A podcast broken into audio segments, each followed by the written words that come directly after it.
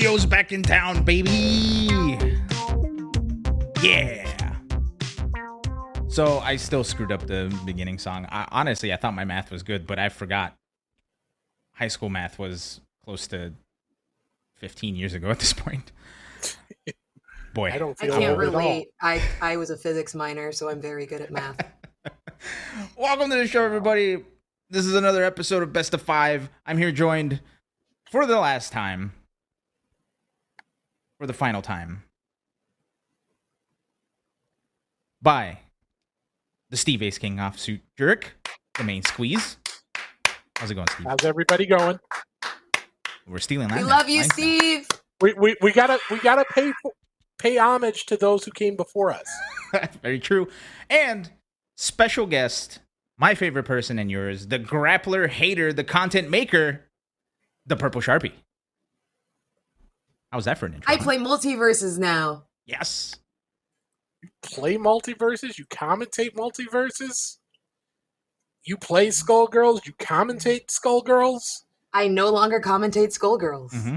Steve, You, were you not yeah, watching? you retired. You retired too. yeah, she retired from Yeah. Skullgirls, Evo was my very last event commentating Skullgirls. and it was good. I announced was it at the end of top eight. Yep. Yeah. It was Wait, what what are you retiring from, Milan? You got to complete the trilogy here. math. oh man. It's a good one, Elon. All right, tonight on the show, we're gonna talk about Evo. Of course, we were. I was there. Steve was also there. Sharpie was also there.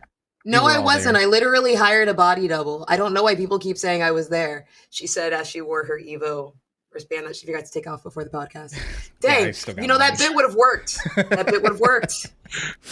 Those are just like the, those are the same kind the combo breaker had, and like there's like this whole secret to getting them off if you use Well- a straw. And I'm not. So I think the combo breaker one was just like a regular wristband, right? It was like one of those like paper ones. No, it was it was the same sort of fabricy. Yeah, because uh, either way, uh, we we got a lot to talk about. Um, so Olson in the chat is saying the lady didn't tighten his. They literally just gave me them, and they were like, "Here, don't put it on too tight, or else your wrist is gonna break." And I was, it was up to me to put it on, and I didn't hurt myself, so that's a win. Uh, but before we even get to our last main squeeze Ace King offsuit recap.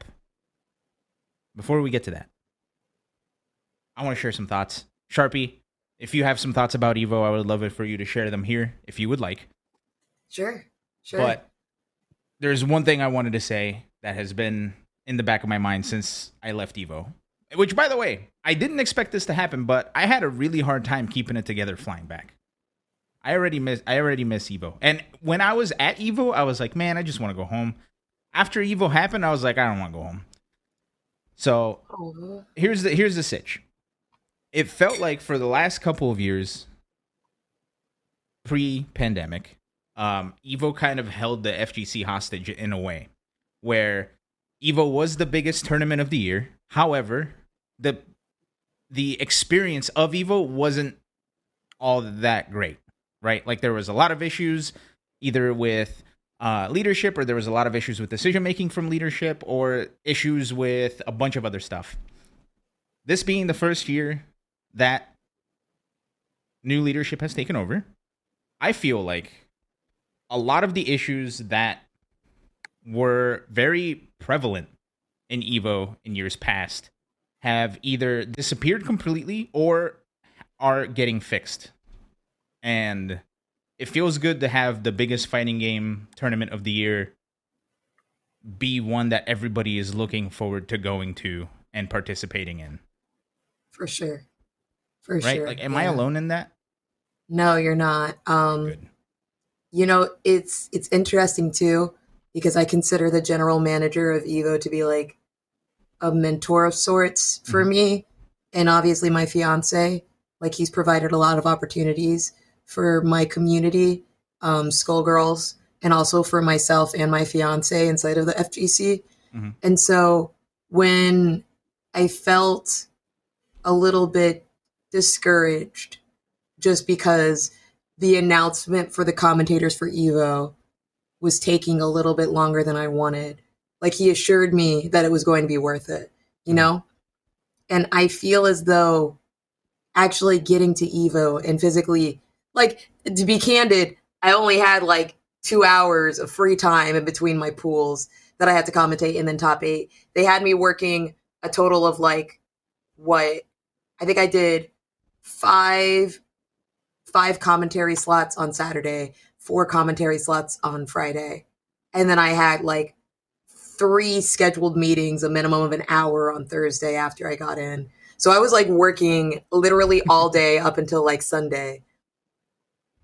And it wasn't until I first got in and started doing like meetings and stuff that I realized how much time and how much energy had gone into making sure that both I want to say like the convention side of Evo and the tournament side of Evo, which prior to this year, even though I've only been there once, I was there back in I believe 2019.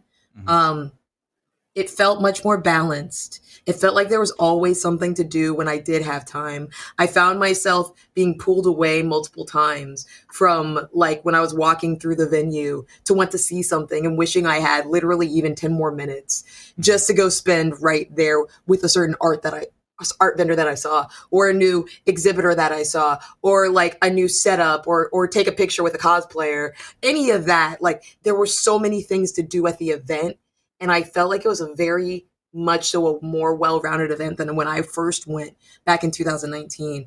And I 100% feel like that is nobody but management and the new organization structure that Evo has now. Mm-hmm. So I really do want to give them kudos because even if it didn't go perfectly, which no event does, I really want to stress that. There were obviously some hiccups there uh, like here and there i'd be lying if i said there wasn't but the reality is that event with, for me was 15 out of 10 mm-hmm. all the way through especially for the way that i saw evo back in 2019 this event is so much more realized and my only complaint is that they worked me they worked me like a dog. I had no free time. I wish I could have experienced the event and shared more of it with you all at home.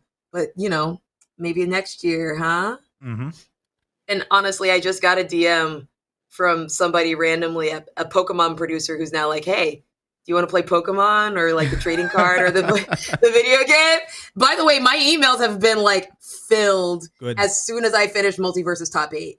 Good. I've gotten, I'm not even joking, I've gotten 39 different emails since I finished MultiVersus Top 8. That's not spam email. Like, I've gotten a lot of spam email, but like email from people that actively want to hire me for a job mm-hmm. starting like next month. Good. You deserve it. You deserve it. Thank you. Like, like I did not, I did not uh, get to watch any of your uh, MultiVersus commentary because I was all focused on uh, main stage stuff. But I did watch top eight of Skullgirls. I caught a little bit of cool pools as Skullgirls. You killed it. You were awesome. Everyone on commentary was awesome this weekend. Word. Most importantly, I want to ask both of you all because Steve, I know you watched Skullgirls Top Eight. Elon, I don't know if you did, but did you all happen to see? You did? Mm-hmm. Oh, did you all happen to see Evo Moment six ten? Wait, which At one the start was that? Of top eight. Which one? Oh man! Oh, I think I missed a. So here's what happened with top eight Skullgirls. Mm-hmm. I went back to my room because my sedentary, shitty body could not handle fair, standing. Fair, fair, so I missed the first couple of matches. So okay, what what is Evo Moment six ten? Well, Elon, I'm so happy that you asked mm-hmm. because I'm going to be posting a link real quick inside of the chat, and hopefully your edit, uh, your editor later, the very talented editor that we all pay lots of money and, and insane numbers of riches to, uh, will hopefully be able to just put plaster this moment here. But in the interim, I'm certain you'll be able to manage uh, exclusively either watching it yourself or just uh, showcasing it, right? So I just went ahead and posted it inside of the little chat we have here. Sure. Oh, our chat. Yep. Yep. Yep. Our chat. Our very private chat where we where we talk about our very intimate feelings. But I'll give a little bit of precursor to this. Oh, moment. that one. Six that ten. One. Ah, yeah, that yeah. One. Steve, you saw it. That one. Steve, you saw yes. it live. Yeah. Yes. But Evo moment six ten is one of the most precious moments that will ever happen, I believe, in Skullgirls history. 610, of course, is a meme from Skullgirls copy pasta on Twitch, where six is someone messing up the special character showing the above message, and 10 is a meme that only came about because a member of the community wanted that to be a meme. So Evo Moment 610 is the culmination of both Skullgirls getting into Evo and a member, a famous member of the Skullgirls community, interacting with the community in a very unique and special way. Wait. Mm-hmm. You almost Wait. got it. I, I this was one of those moments that just like I thought it was going to happen, and then I saw it, and it just exceeded my expectations. I'm so happy about that. Honestly, Steve, being present for that moment, I'll, I'll, I'll dissect it very briefly, and then we'll get into the. Well, obviously, I'll let, allow Elon to go into the very next part, but I did want to make sure that I give you all the behind the scenes look on this moment. Here it is. We have arrived at EVO 2022 and you are about to watch Skullgirls Top 8. Hell, we even got a reveal of a new character. How'd you feel about that?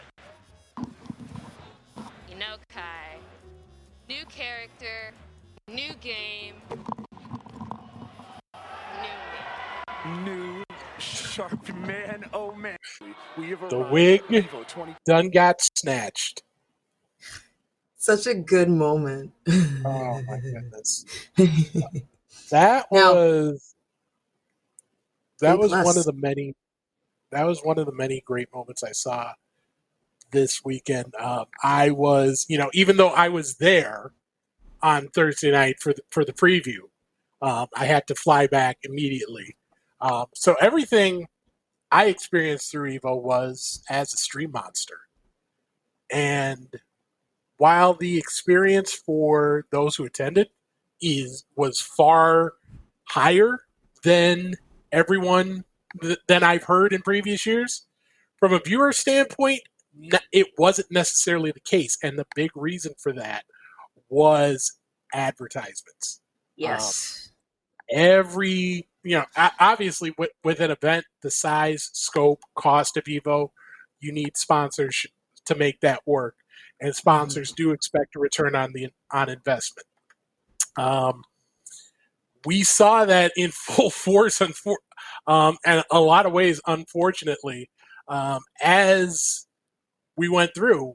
Like the the first thing I said in in like our best of five Discord chat after the conclusion of top eight uh, of Skullgirls, as great as it was, it's like, man, that took three hours. Mhm.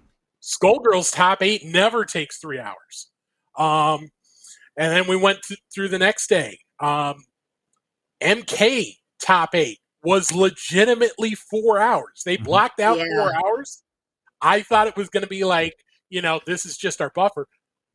There was no buffer after that. They were No. actually a half hour behind. Yep. Um, I I went ahead and added up uh, like I I counted all the time uh, that you know that each top eight lasted, as well as the ad time, uh, the amount of time of ads aired during those top eights. And I know you've got that graphic, Elon.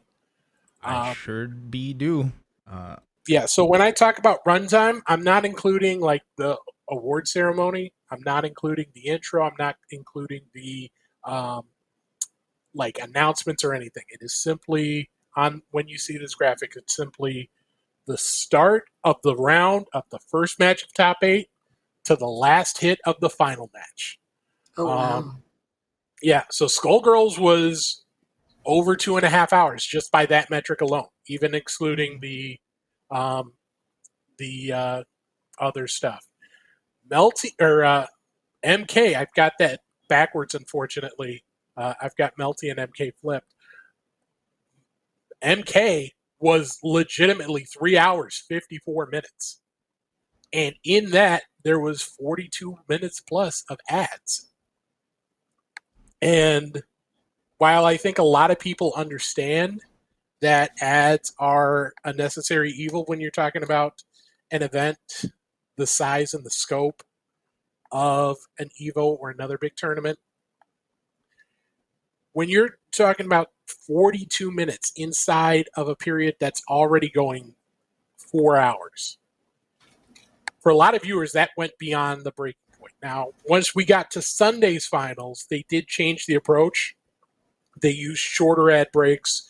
Uh, so, on average, there was a little less time in terms of at or significantly less time uh, in terms of ads, and, and those breaks were shorter, but still a lot for a lot of people. It was the big talking point of the weekend, and it, it got to the. It, it was something that Rick, the uh, GM of Evo, did come come up and say, you know, that's something we're working on for Sunday. Uh, uh, presumably, that's going to be something they're working on going forward. Mhm. Uh, but you know, that's that that could be a very deep conversation that we probably won't go into about how much you know what that uh, that bulking point is for for viewers. Mhm. You know, it, it, Yeah. it, it, like historically with Evo, it's been the the the flip. Viewers love the experience. You know, all they think about is the reveals, the action, all of that. Attendees, it wasn't necessarily the best experience. 2022, it seems like that that uh, perception is flipped around. Um, it's going to be something interesting to see going forward in 2023, and uh, you know, not just Evo, but Evo Japan, which we'll talk about later. Yeah, uh, it's unfortunate. I think one of my biggest gripes with how tournament streams are are like the very frequent ad breaks. So it's a shame that this kind of took the opposite direction that I wanted to take. However, it's tough, man. It, it's it's hard out here, uh, you know, streaming and broadcasting and doing all this stuff, right? Especially with uh, how Twitch Twitch's ad integration has changed just this year. Yep. Um, And and to that point, you know, if you were subscribed to Evo, you saw a lot of Blast from the Past, mhm. those little segments. Uh, if you saw those segments and you were subscribed, that was just something to watch during the break. Because if you weren't subscribed during that time period, you were getting Twitch ad roll. Yep. So they did that to make sure they did that to make sure that that uh, you weren't just getting a, a "We'll be right back" screen. Yeah. But Yeah. still, that's like you know some of the breaks during uh, MK were like 12, 13 minutes long. hmm Um, like both Saturday and Sunday night, you know, it went past midnight local time, Yeah. which is Mhm. after two a.m. for me. And you know, I love fighting games. My old ass body cannot handle that much love. I'm sorry. Yo, Steve, you're you're kind of preaching. I mean, I was doing commentary first. The very the, my very first block every single day was always the very was at 10 a.m. Friday, Saturday. I was like literally on the mic the entire time. And one of the only differences that I saw in me commentating top eight and me commentating pools was during pools.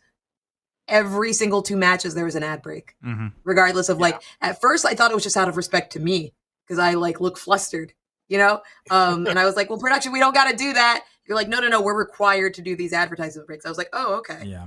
Yeah, I'm happy that I'm getting paid. You know, like Mhm.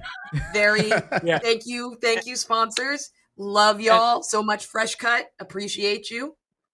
Um, but it was I understand how that viewing experience could be very difficult because as someone who had to then go through a bunch of VODs and tell my content team exactly what streams and what points I wanted to post and promote, I can 100% see how much of it was ads. And it was also somewhat disheartening because when I went to go watch watch parties to see the reaction to Evo Moment 610, very frequently people skipped through it just because it was at the start of an ad break. Mhm. It was like literally right after an ad break. So people just went straight to the gameplay instead of just watching all the way through. It felt like there were a lot of organic moments that were missed because viewers were like, well, I'll just come back at the end of the ad break and watch a different stream.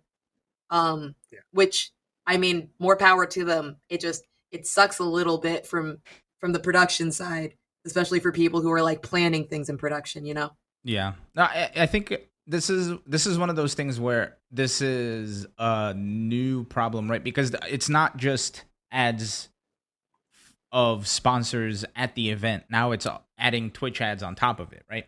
Yeah. uh, and I bel I'm not hundred percent sure, but I believe that's a contractual thing. Uh, or the other thing too is the way Twitch has been going about ads, which I personally hate, but I kind of also understand because at the end of the day, you got to make your money, right? You got to get that bag. Is what was it? Oh yeah. So the way the ads work on Twitch now for everybody, with very few exceptions, unless you have like a specific contract or anything like that, is you're either forcing everybody to watch pre rolls, or you're, which is unfortunately that's what we do. We force people to watch pre rolls because I don't have the wherewithal to stop the show every hour to play ad breaks. Uh, so it's either pre rolls or you play. I think it's like three minutes or three minutes of ads every forty five minutes or something like that. It, it I, it's like a sliding scale. It's crazy. Um, and if you play them that way, then you don't get pre roll ads. But if you don't play them that way, then you do get pre roll ads. So it it's a bad And experience all sometimes around. you get pre-roll regardless. Yes. Honestly, Yep. because like certain affiliates don't get that. That's only for partner channels. Mm-hmm. So like my channel, my channel, twitch.tv slash the purple sharpie, still not partnered. I get both. And I don't Mm. even get most of that advertisement money. I get like I think like a penny to the dollar that every partner makes on it, which is like Yeah. silly. Yeah. That's And- why yeah. To to as as much as I can, I will never run ads during this show. Even though when we had a when we did have a contract with Twitch, we were supposed to, but whoops, I forgot. Well, we we ran it during the show. like twice. We did run.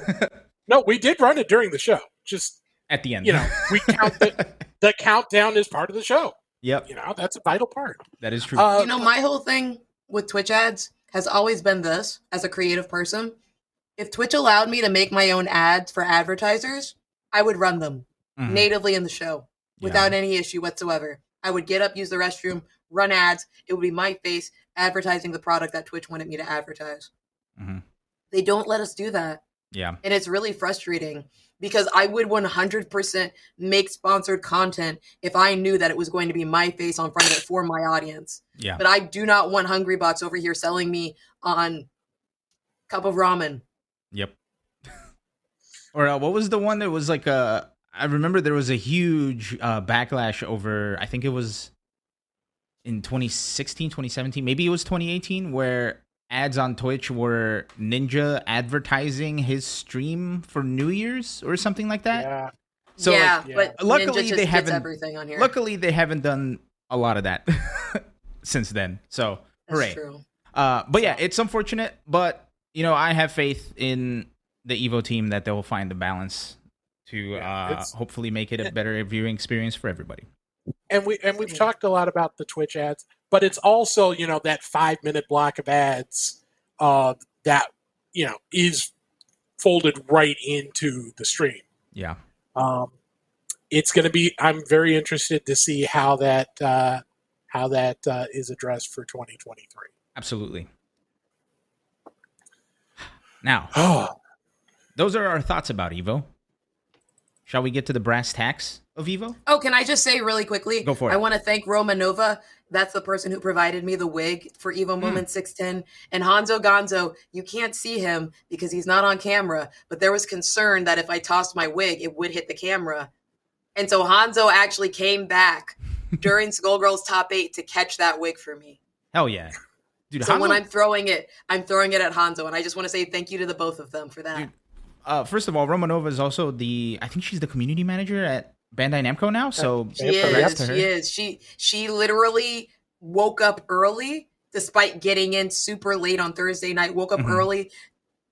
Even tweeted out asking people where I was because I was on commentary at the time Mhm. to come find me. Brought me all of the wigs. Showed me how to apply them and everything like that.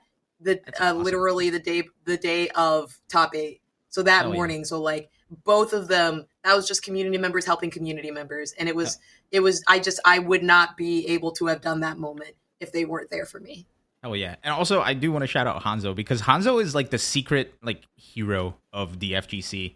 He caught the wig. He was the one that saved the table from breaking when Tasty Steve Yup. was shaking down Rip because the table was about to fall. Hanzo Yup. like dove in there and caught the table. Uh, Hanzo also has like been working in the back, uh, like behind the camera for a ton of productions. I remember uh, when I commentated DreamHack 2018 for Tekken, it was him and Spencer Chung working the working the the ones and twos. So big ups to Hanzo. Uh, I did say hi to him. He doesn't know who I am, but I said hi anyway. Um, speaking Hanzo of saying, doesn't know who I am either. I swear to God. speaking of saying hi, JWong. Hello. Thank you for the big raid. Everybody from JWong's stream, welcome. This is Best of Five. It is your weekly FGC talk show uh, where we talk about the FGC and everything happening. So, right now, we're talking about Evo. Hope you guys had a good stream. Justin, thank you again for the raid. I appreciate you. It was cool. Say I said hi to Justin as well. I was like, "Yo, Justin, what's up?" And he was like, "Hey, what's up?" And then we both had to run and do whatever we were doing. And Man, make you sure wrote- you check out Triple KO, which is a podcast that Justin Wong is on along with Matt McMuscles and Maximilian Dood. And- YouTube.com slash Triple KO. And they had a very And you were special just guest. on there. And uh, I was gonna save it as a surprise. Are surprise. you sure? I'm sorry.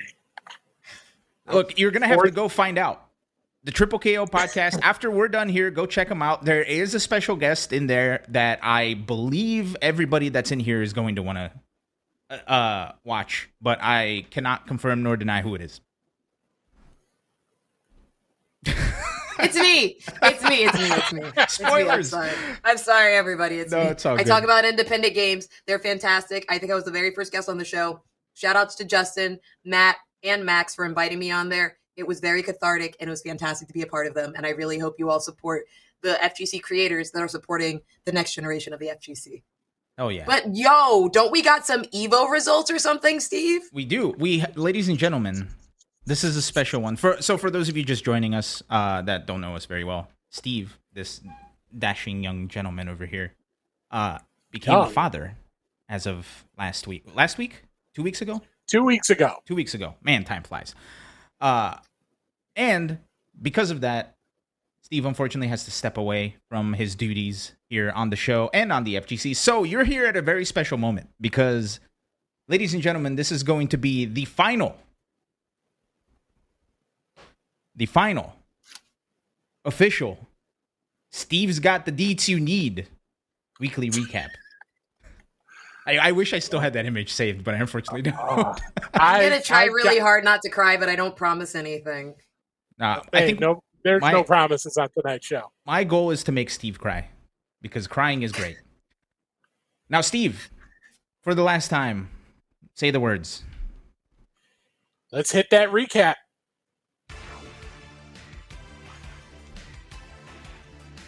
And of course, this Shit. recap is Damn it. I fucked it up. wait, wait, wait. All right, hold on, hold on, hold on, hold on. Hold on, hold on. You want to take it on. again? You want to take it We're again? All right, hold on. Wait. That was that Oh, was that's the, the wrong sell one. ya. All right. That was the sell ya. One per episode. Ooh, Okay, wouldn't be an Oh, episode man. without a screw up. sure. It's sure not an are editing glad that we Olsen. tested that. It's sure, not an sure editing I'm nightmare, glad we you got laughed it. it out. no, look, it's fine. We got it. Steve, do the thing again. It, it never. Yeah. Let's hit that recap.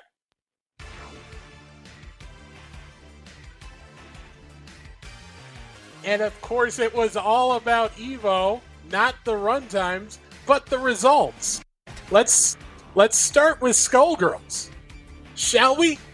We absolutely shall, Steve. We are going to start with That's Skullgirls. That's the wrong one. That's oh God, the I'm wrong. Skullgirls. I'm there emotionally distraught. it's okay. It's an emotional night for everyone involved. Uh, top three was the three you'd expect, maybe not the order you expected. SonicFox knocking off his buddy, their buddy, this Kill Sage in the grand final. Sorry about that. Pen Pen, the, the combo breaker champion, finishing third after losing twice to the Kill Sage an impressive, impressive performance and beat SonicFox in the first set of Grand Finals 3 0. It looked for a while like the Kill Sage was going to take it all the way, but SonicFox ends up bringing home yet another Evo trophy. We kick it over to Saturday's finals.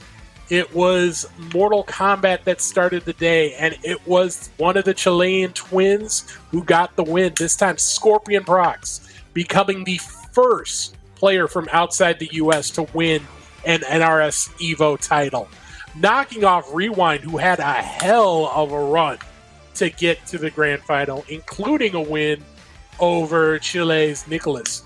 Very international top eight because you also had Foxy Grandpa and Killer Shinnok. So half of that top eight in a game that a lot of people just assume is American dominated. Half the people in the top eight coming from outside the U.S. That was awesome to see. Moving over to Melty Blood, it was another impressive foreign performance. This one from Japan's Jing, who knocked off uh, Masoma in the grand final. Masoma again resetting things, uh, but not quite able to knock off Jing. Kiri and Scrot rounding out the top four there. Granblue Fantasy Versus was next, and it was an all Japan top four. Totoro uh, getting the win over Gamera in the grand final. Taco, who had no plans to come to Evo before winning uh, the FGC arcade tournament that got him a ticket here, rounding out the uh, rounding out the podium. Dragoy uh, from Spain finishing tied for fifth and winning some friends along the way with his performance at top eight. And then we close Saturday night with Dragon Ball FighterZ. This was the first event on the DBFZ World Tour for 2022, and it was the defending world champion, Wawa, held on for dear life over Nitro. Nitro had a heck of a run through the losers bracket, including going up 2 0 in the grand final uh, actually, Nitro came from winners. I apologize. Nitro was up 2 0, one game away, but Wawa fought it all the way back to 3 2 and then won the reset 3 1 to claim the title. Nitro, hell of a performance, uh, sitting on top the U.S. leaderboard uh, in points. So, still a pretty good uh, haul for him. And then we go to the arena Sunday. It's a Taiwanese podium to kick things off. ZJZ following up his KOF 14 title at Evo Japan 18 with a win over fellow countryman and fellow Brook teammate ET. Xiao Hei rounding out the podium there. An all international uh, affair in that top eight. You had Korea represented, Mexico, Japan as well no U.S. player, unfortunately, for those in from the host nation. Uh, the same could be said about the next game, Tekken 7. Uh, the Master Prime event on the Tekken World Tour was won by the legend Knee. Knee taking it after so many close calls. It was his fourth time making top three at Evo in, in Tekken in Tekken 7 at least, first time bringing home the trophy. Knocking off a, a Pakistani player in the grand final, but not necessarily the one you'd expect. Khan, incredible performance from him, finishing second. Arslan Ash uh, finishing third behind his Fate teammate. Then we go to Street Fighter V in what will likely be the swan song for that game at the Evo stage. And what a grand final it was between iDom and Kawano. iDom knocked into losers bracket by Ryan Hart in top 192. First match at top 192. Got all the way to grand final. One of the most incredible runs you'll ever see. Kawano fought back, fought off like three tournament points held his nerve, and got the win, uh, taking home the Evo title. iDom second, Gachi Kun third, Tokido rounding out the top four, but Daigo, Daigo for the first time since I believe 2011, making top eight at uh, Evo. So the guy still got it. and we close things off uh, at least on the main stage, with Guilty Gear Strive. A relatively new player in terms of the scene, but definitely showing what they've got.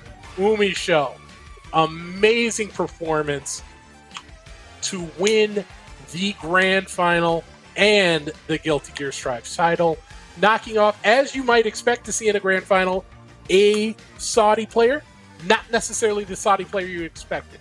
Slash, amazing run to make it to top three, to, uh, to make grand final. Leffen as well, making top three in both a traditional fighter and a platform fighter at Evo. First person to ever do that. Uh, Latif, who was the heavy favorite, finished ninth, but still, you could argue that he's the best player on the planet. you forget about the the mirror match. Uh, there are a couple of there are many other tournaments at Evo. I just want to point out a couple. Uh, MultiVersus with the hundred thousand dollar prize pool. Uh, it was Nakat and Boyd who got the win there over Miraman and Rose J. Those two teams have fought in quite a few tournaments in the, the uh, young life of that game. But it was Nakat and Boyd who got the ten thousand dollar first prize. But everyone in top thirty two making some money, so that is awesome to see. And of course, Vortex Gallery, 50 plus tournaments. Masoma is the winner of the biggest one, DNF Duel, holding off Scott Vermillion in the grand final. GC Yoshi rounding out the podium there. We, we've got the results on screen coming up of all the other ones.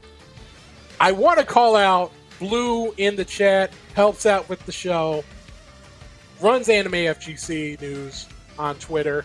Getting the win in Phantom Breaker Omnia. Congratulations, Blue. Holding it down. Even though you didn't put uh, put up the BOV tag, we still see you. hey, hey, Uh, hey, Blue got the big tournament. Right? That's that. That's the game. That's that, that that's uh it was very spicy. Uh, on the others the other screen you've got more tournament winners. Uh Choi Boy getting the double in Alpha 2 and Alpha 3. Brent is cool, a name you might not have heard of for a while. Uh, doing the double dip as well, winning both Street Fighter Cross Tekken and Ultra Street Fighter 4. So, congratulations to everyone you see on screen. It was an amazing, amazing weekend of action. Plenty to go back and check out. Um, many of the VODs are on YouTube already. Uh, all of the Twitch or, or the uh, main stage ones are on the Evo 2K Vids channel. Uh, Vortex Gallery uploading them as we speak for the other tournaments. Uh, so, for the last time, that was your weekend recap.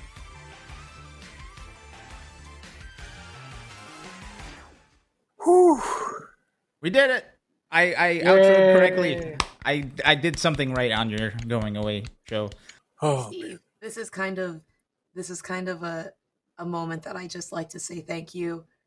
Back when I first started watching Best of V show about like maybe 4 or 5 years ago, the cast was immensely different, but you were here with your recaps.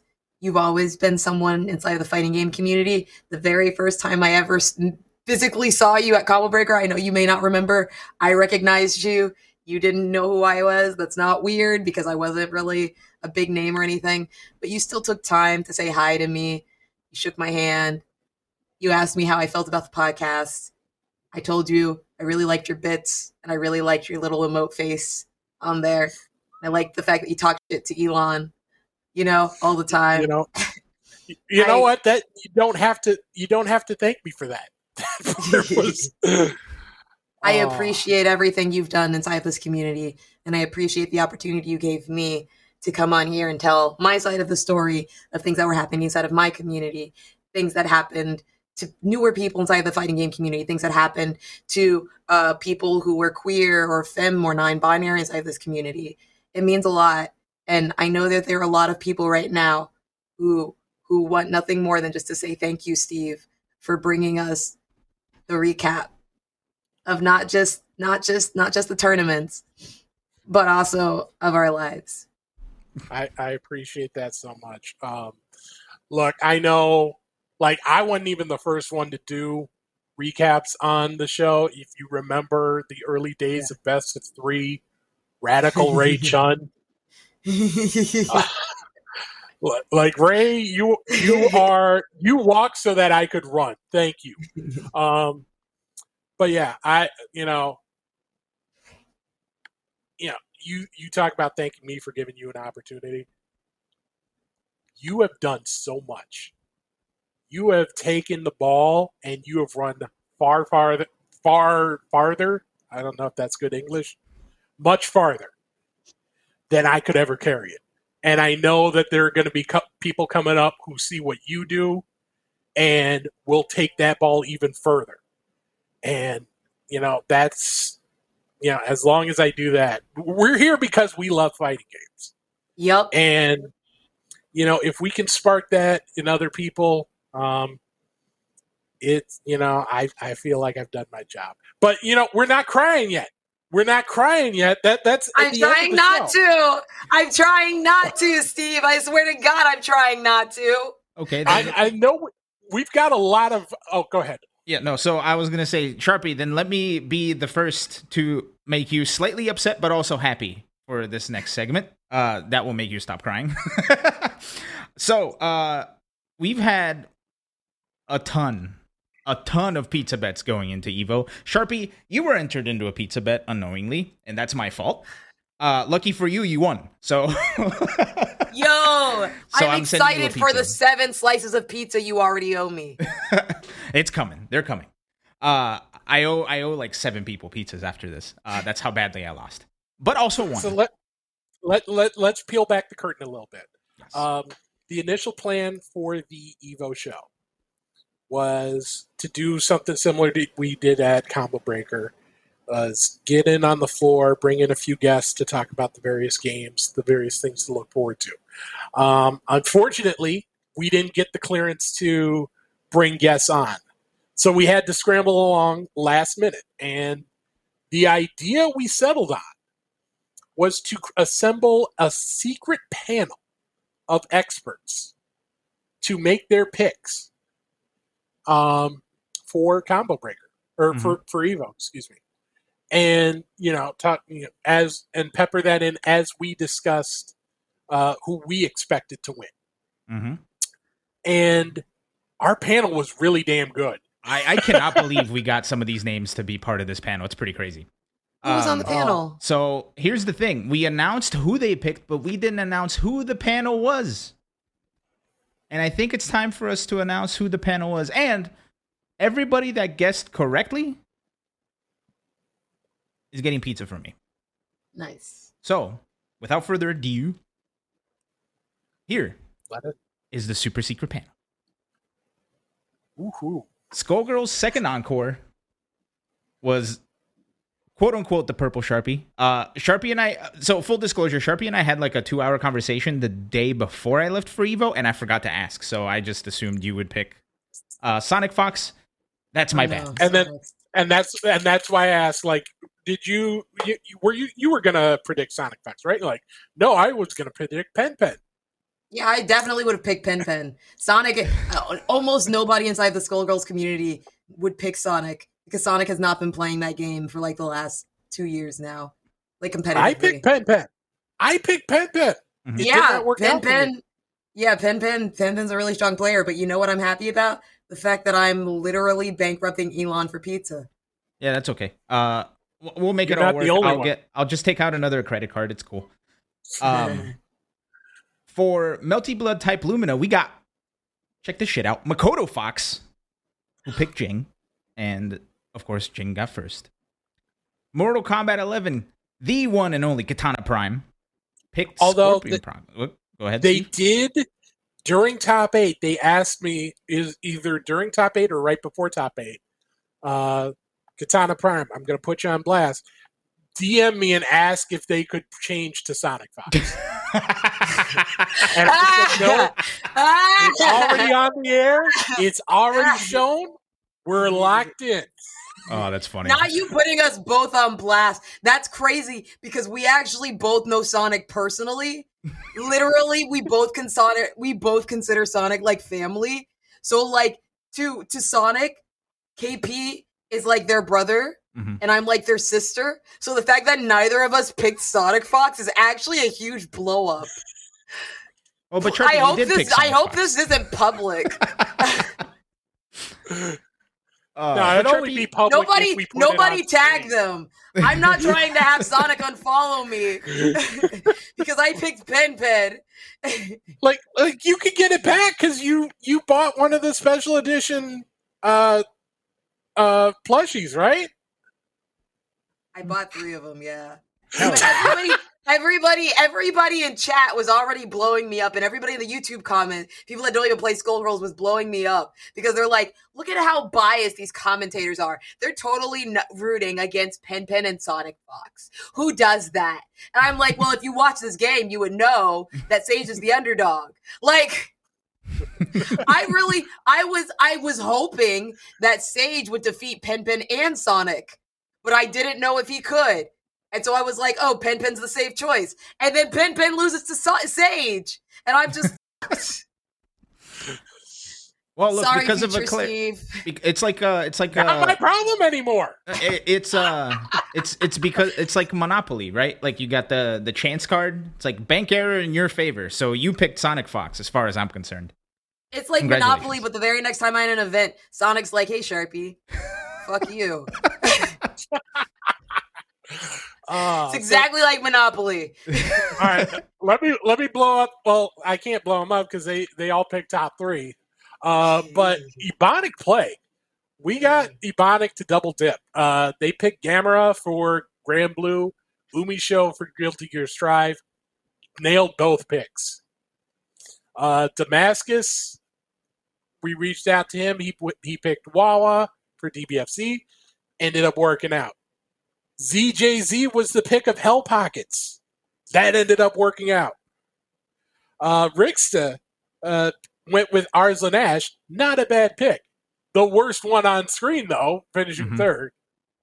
And then uh, Ultra David picked IDOM, and oh man, that was one round away from being right multiple times. So that is our secret panel, and I owe one, two, three, four, five, six, seven pizzas. Two to Ebonic Plague. Maybe I'll, I'll try to get away with just sending them one. I'm kidding. I'll send them two. Uh, and one to Sharpie. So Sharpie, congratulations. You want a pizza? I'd like to donate my pizza to SonicFox so that they don't block me on Twitter. I'll send you And the say code. congratulations on winning Evo. I'm so proud of you. I'll send you the code for the uh, gift card, and then you can do whatever you want with it. send it Play to. Skullgirls. It's a great game. Currently on sale right now. Play Skullgirls at sharpiepls.com. Also, play Skullgirls Mobile. Brand new character coming out, specifically Marie. Mhm. Fantastic game. Fantastic 10 game. years, right? Every single penny you put into Skullgirls Mobile helps Skullgirls like an encore. And 10 years, right? Since Skullgirls came out and Marie was a character, now she's finally playable. It- well, going to be playable. been 10 years back in March, yeah. Wow. We'll, we'll talk about that. We'll talk about that later because we do have a reveal section. Yeah. But that those weren't the only pizza bets. no, they were. there was more. And Steve, Uh, I'm going to blow you up because, well, actually, it was a lot closer. picks. It was a lot closer than it's been. However, I said I was not going to let you leave the show a winner, and unfortunately, I was right.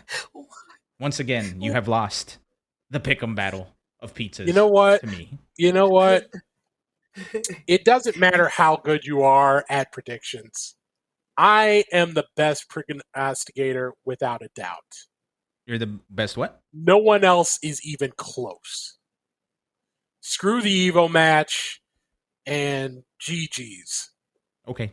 See you after top eight. Same. Same. Whatever whatever Steve said. I co-sign that. Let's go, Steve. I think- that tweet, I'm sorry, Latif is a, a, a great, you know, almost making top eight in Strive, made a grand finals in Street Fighter before. Legitimately a great player. But man, that's an all time great salty tweet. Mm-hmm. Uh, That's just like frame it. And then did you see uh, the voice actor who dubbed it with the uh, with uh, Kaiba? Yes, I did see that. Mwah. I wish I had it saved. Unfortunately, I can't pull it up right now. However, Steve, let's get to, let's get down to this. Uh, Also, thank you so much, everybody, for following the show. Uh, everybody from JWong's stream, hi. We're Best of Five, uh, your weekly FGC podcast. You can go to www.bestofvshow.com and you can follow our socials there so you can keep up. Also, Sharpie, bef- before we even get into this, Sharpie, what do you think of the new recap? I really liked the format. I actually really liked it. I think my only complaint is that it went horribly the first time Yep, and the second time. and the third. and the third. And don't forget it was on the complete wrong slide. But Yeah, no. I I really enjoyed it. I felt very professional being a part of this. Steve, I'm not going to pull it up because the last time I pulled up a tweet, my audio died. Okay, that's fair. And that makes it even worse for Olson. So I'm sorry, Olson, uh, our best of five editor. Good luck. I'm kidding. I'm gonna help. All right, let's get down to it. Uh, so we had we had a pick 'em, Steve and I, and this is how it went. Steve, uh, I'm gonna make you read this. So, you know, it, it basically Alon picked winners in the first five games. You know, I I, I I stand by my picks. Pen Pen was ridiculous Yup. and you know was the favorite. Nicholas was the twin that that one combo breaker going into this. Ren was one of the favorites. Kane had that match dead to rights. And Scrot, you know, Scrot was arguably Scott's a really strong player. He's Yeah. he's best in the U.S. It we we hadn't really seen U.S. versus Japan offline, so it was just a matter of of that.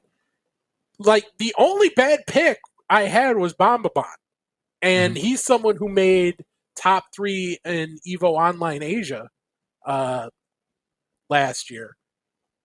Isn't so he also I'm a not- main? You Doesn't know, he also what? play I, Potemkin? I I wasn't going to bring it up, you know, out of respect for I current freaking company. knew the worst person on your entire list, Steve, is a Potemkin maid. I was literally with you when you picked Scrot and you picked Pen Pen and you picked some of those other players. And I was even going to say Steve actually knows this because look at the underdogs that he got through for Tekken. And then you picked a Potemkin player and expected them to get somewhere in an offline tournament. You know what? Grapplers don't perform, Steve. Grapplers You know lose offline. you know what? I- If we're talking about command grabs and getting in, we almost had a grappler win Street Fighter. We were we But were they didn't. hair's breadth. But they we're didn't. hair's breadth. Thank You know God. what? You know what? Skill. We're we're getting out of that. Uh, It was a but skill yeah. Alon, you won. But we also had some predictions on uh, some of the reveals that were coming, and Correct. I won that. So Yes. we we ended up evening out. Where's the? Was But there a graphic for had- the reveals? Uh, no, Okay. Yeah. So anyway, just trust that I won. Yeah, yeah, no, and you did, and I said this because my picks for reveals were, uh, I think I said we were gonna get a full Tekken trailer, not just a teaser. Uh, I Which mentioned a new persona, just completely out of left field. Uh, wish I could take that back. Um, I assumed there were gonna be dates for Street Fighter Six, and I think Yeah, I don't. yeah, I don't I don't fully remember, but either way, whatever you said, Steve, was actually what happened. He was like, "Yeah, there's gonna be two characters for Street Fighter Five. There's gonna be a Tekken teaser. Uh, there's gonna like something for Dragon Ball." Steve got them all right, so we're tied on Except pizza, for- Steve. except for my out there uh I, I had one out there one where I was like, we'll get a new NRS game that's not Mortal Kombat. Mm. I, I, I, over tro- like I I- trolled the troll. My my my my favorite part about that is is we had a discussion about how Ed Boon kind of cornered himself into being like the troll on Twitter, Yeah. right? Where he says, "Oh, nothing's happening," and then we literally discussed on the show how, "Oh, he's serious this time," and then you still made that pick. Hey, sometimes sometimes you just gotta play with your heart. I EXDP. didn't trust him on Wake either. Up. I didn't trust him either, Steve. yeah, true. But you know what? Maybe you shouldn't listen to us. Maybe you should listen to some of our viewers instead, because we we offered up a contest to uh, our viewers as well. More pizzas I gotta give out. Yeah. Well, I'm giving away one of them. Um, and we have the results here.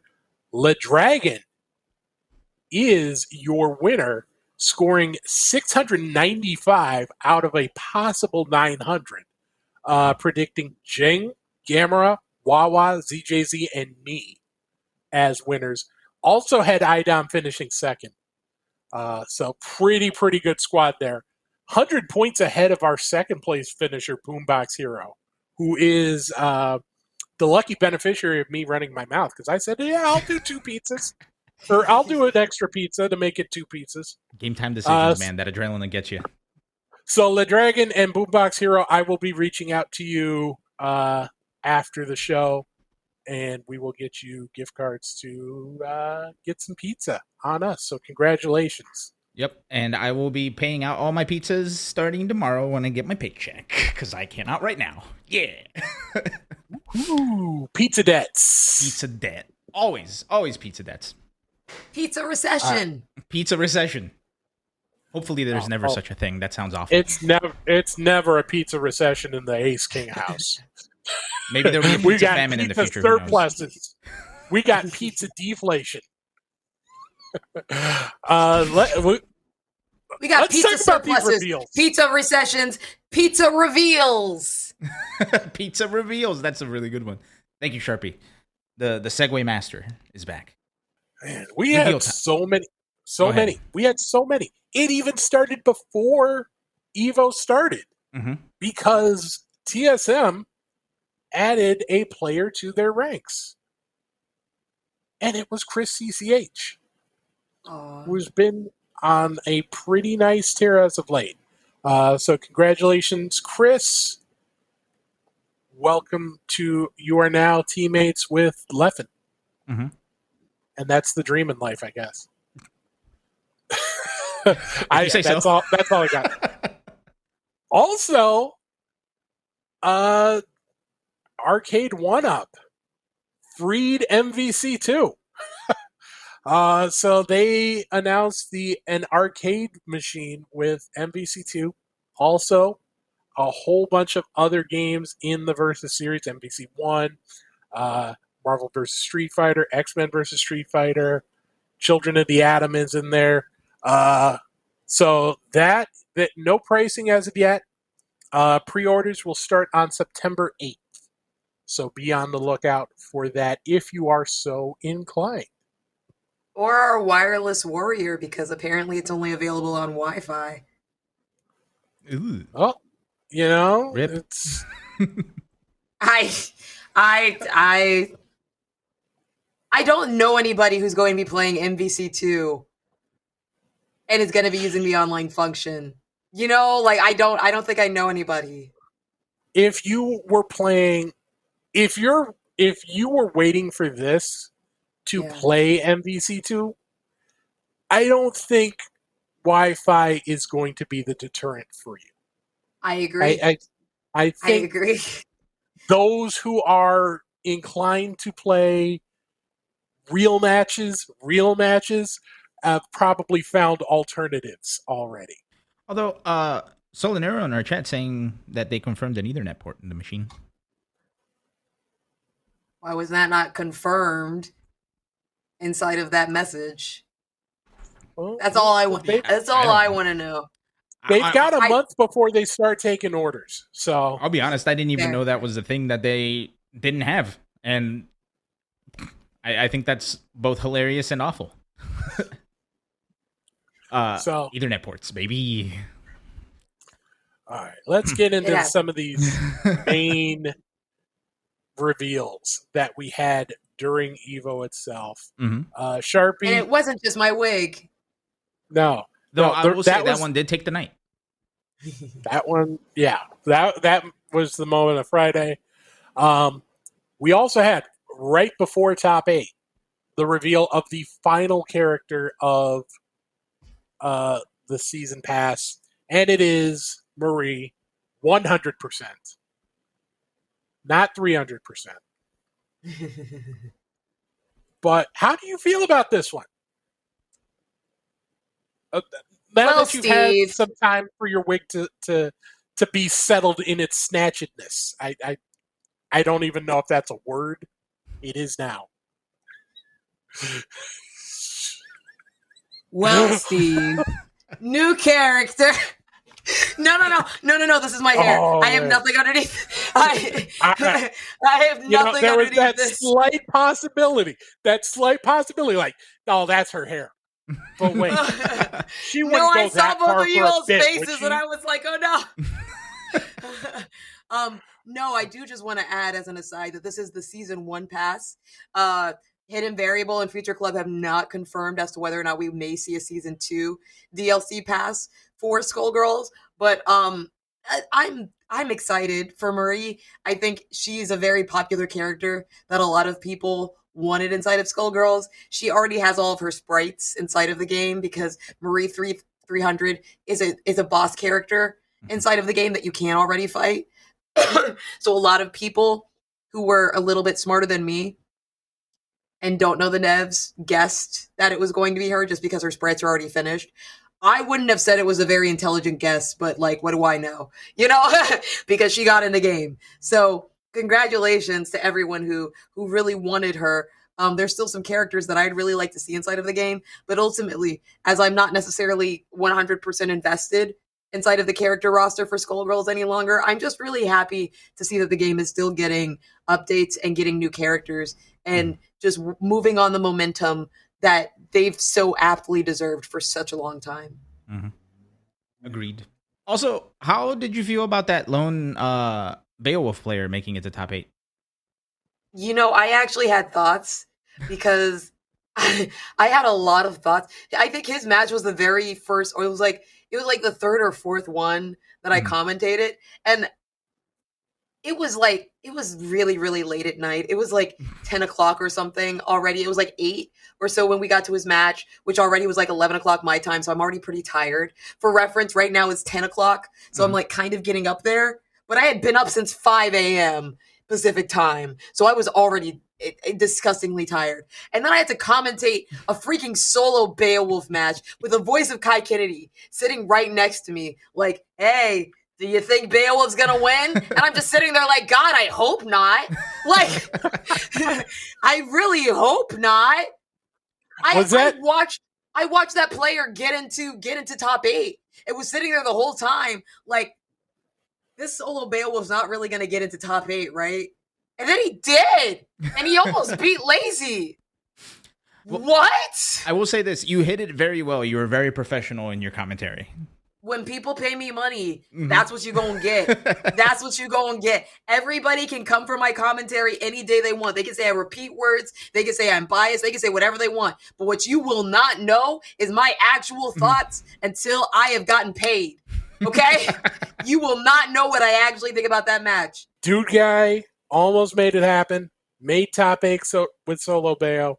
Um, second best in that match. Second best name in top eight behind or third best. I'd have to put it behind Lazy Bake Oven and behind Stuff. Yeah.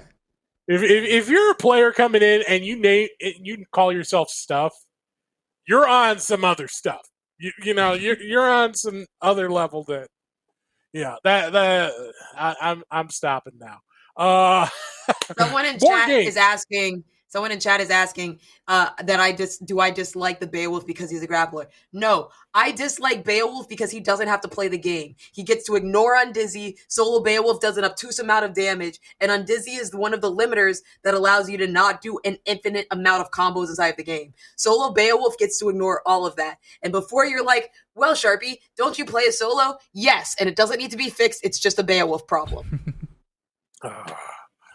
uh, so we Because he did, get, we we did not get any reveals uh, from NetherRealm. We did get something from WB today uh, Mhm. in terms of uh, MultiVersus, saying that their their first season is going to start on the 15th.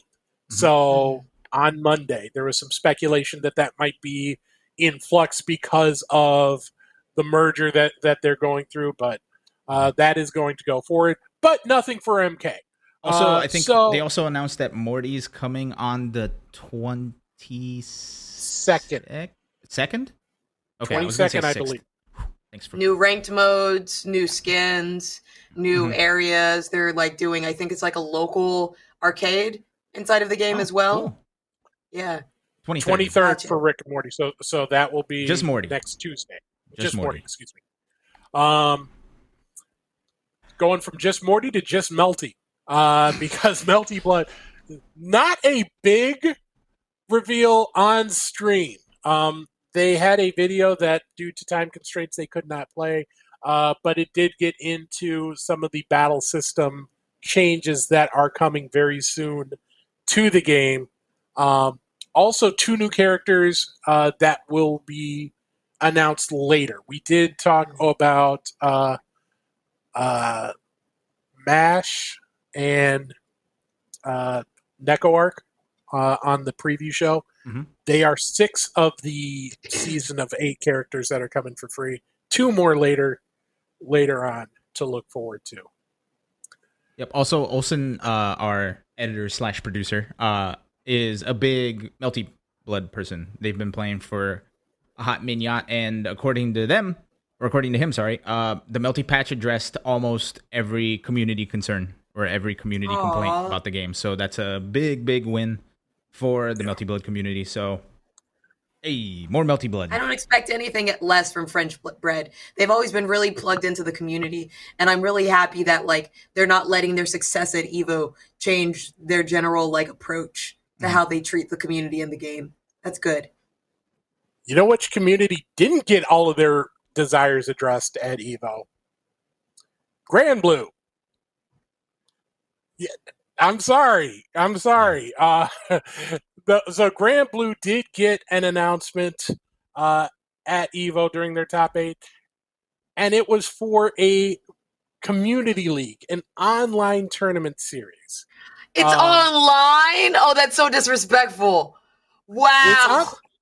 No, so so it is a tournament. It's a regional tournament. Uh, eight qualifiers in Asia, Europe, and North America. Two in each little mini region. Uh, if you win, you qualify for a regional final. Each regional final has five thousand dollars of prizing on the line. Unfortunately, the many of the fans of Granblue were hoping for one magic word, one magic compound word, starts with an R, ends with an Olback. They did not get that word.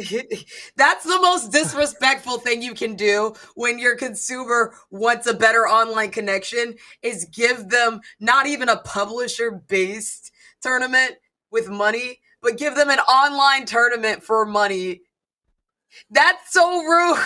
The the even Dragon crazier- Ball didn't even do that. Yeah, yeah. I was gonna, I was gonna mention the even crazier part is there was such a huge momentum for rollback, right? Because at the panel, at the K, uh, the SNK panel, they announced, uh, SamSho was getting rollback, so everybody was in an uproar. Then Dragon Ball FighterZ announced rollback, and everybody was just losing their mind. And then the one last one they were expecting, well, two, one of two they were expecting, online tournament, delay based online tournament.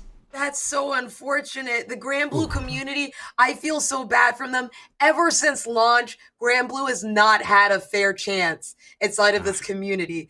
And it's so unfortunate because the reality is it probably isn't even performing well enough for the developers to go back and, and put time into it. Like the reality is Dragon Ball probably sold well enough that they're able to then put back rollback and do that inside of an update. SamSho also had enough time offline to sell, you know?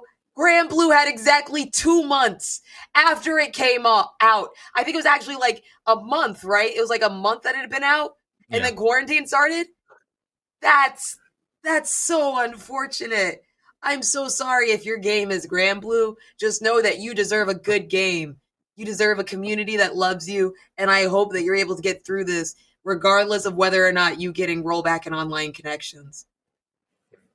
Yeah. And, and that's that's to take nothing away from the fans because I mean they had a Yeah. great showing at Evo. They're going to Yep. continue ro- playing the game. Um, rollback doesn't really, you know, it's so important for games going forward Yeah, because now that it's it's evolved to a point where that is sort of an expectation.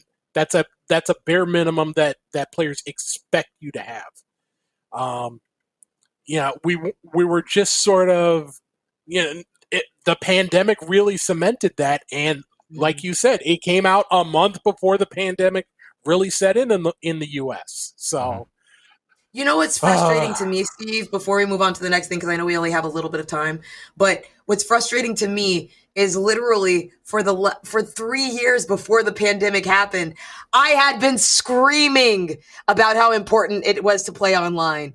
And that's not a secret. I've been saying that I'm only going to play games with good online. Those are the only games I'm personally going to be playing. And if anybody was a betting person, a betting man or a betting woman or a betting anything in between, they would have read that to mean players are starting to change what is important. But for the longest time, companies did not change until money affected their bottom line. And to mm-hmm. me, that is incredibly, incredibly upsetting because it means that moving forward, the only way that we will ever see real change inside of this community is when money starts affecting these companies' bottom lines. Mm-hmm. And that's not what it should be. That's not the way the community was built up. The community was built up. We love something, we create something, and then hopefully publishers manage it so that we're able to continue maintaining it.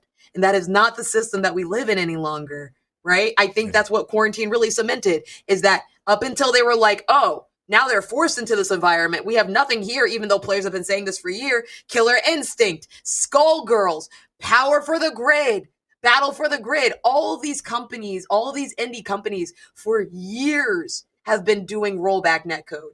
Mhm. It should not have taken a preventable pandemic for Japanese companies to decide that netcode, specifically rollback based netcode, was important. That should not have been necessary at all. Yeah. I'm very happy that a lot of these companies are now changing, but I just want to say for the record, this should never have had to happen for this change to be standard. It should have always been the standard, and a lot of American based independent companies have been treating it like the standard for years. And you got to remember, you know, uh, we'll move on real quick because I, you know, we can run a little late. I, I, I want to respect your time. I, I don't want this to end. uh, but you, you got to remember, for a lot of Japanese companies in the Japanese market, there really isn't a, a concern about performance with delay based netcode because the country is so much more compact, because there isn't as much disparity in you know connection speed and connection quality as there is in the US with the vast dis- differences or uh, vast distances that we have to cover. Because they have a lot better infrastructure than we do. Well, I mean they have they have weak points as well, but you're talking about a country the size of California. Yep. It Um, just feels like a lot of these companies, for wanting to appease the American market, actively ignore something that a lot of people said that they wanted for a very long time. Even ignoring my conversations about it. There have been multiple people outside of just myself that have been asking and begging for netcode for years. Mhm. Chris G, Sajam, Sonic Fox, just to name three off the top of my head right now. And Yeah. it's it's it's it's a dark mark on a lot of these very large companies that that is what had to happen in order for change to be made despite multiple community members speaking up about it You, you know you, you speak of people waiting a long time to get rollback. You know who else has had to wait a long time? Ooh. fans of Persona. The wait is over. Uh, they had announced that they were bringing rollback to the game earlier this year. Uh, during Evo, Atlus announced that it's available now. So if you have PS4, you've got the update uh, that you can install for the game. Get you rollback. Uh, Steam, you have uh, it's an open beta that you can opt into. So you have if if you wanted to play Teddie with uh, without the the uh, concern of delay netcode, now is your chance. Oh, i man. actually did want to play that game so i'm very happy about this i did not know that they had rollback i'm very excited about this i actually did want to play this game Yeah, and i didn't play it because of the there was no good online so Yeah, they announced. So they had a panel, if I'm not mistaken, where they announced it, and then Mhm. uh, one of the, I think it was either community manager or producer, came out at Sunday Finals, and like as soon as you know, it's really funny since I, my wild card guess was a new Persona game. When they came out, I was like, I did it. I guessed right. And then like, remember, And then it was just the, remember, just the back beta rookie for announcement. you. Bye. It's like they got me again. Um, And then we did get into the Sunday announcements, Yes. and it There's kicked off with SNK, and it SNK came with the three hit combo off the bat. hmm Uh, let's go into that.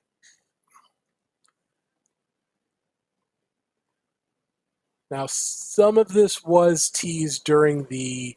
Uh, ooh, th- there we go. I fixed it.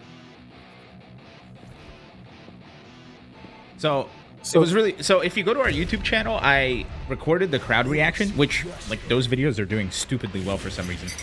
Um, it was so funny that like everybody was just kind of silent for this, right? Because nobody knew what to expect after this, and this like the Orochi team had already been announced. So it's super interesting to like just listen to the crowd like just being very like nonchalant about this announcement and then the other stuff happens.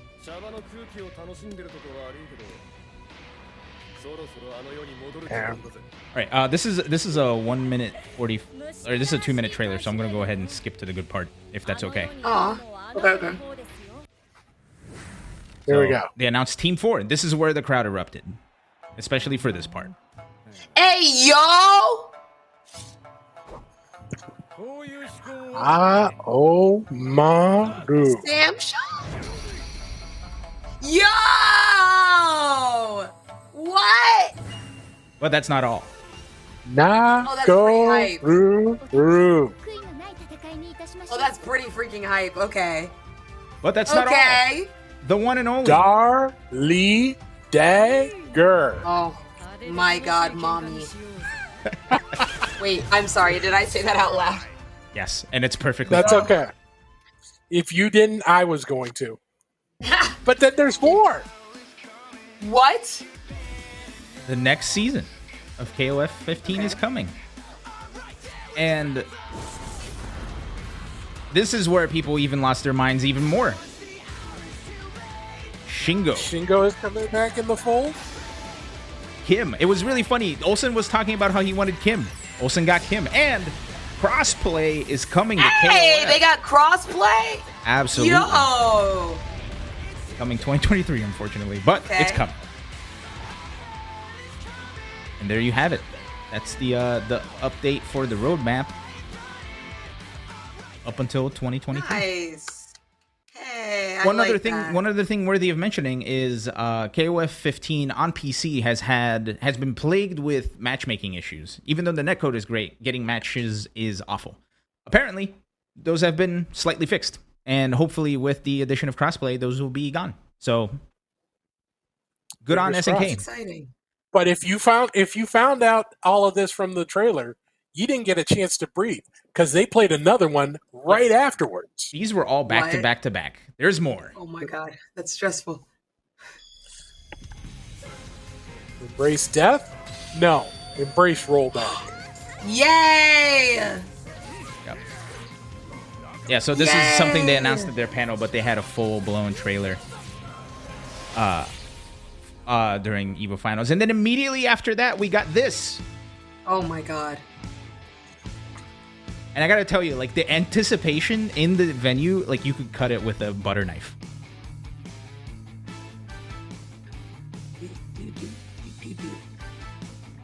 It's just This is all of where this people back to back to back. people didn't know what to expect, so they didn't lose it until they saw this next bit.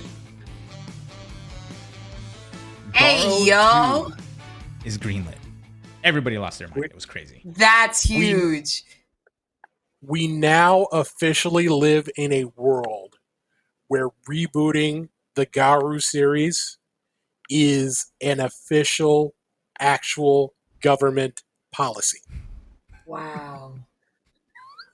23 years, I think, since uh since Garou the first one came out.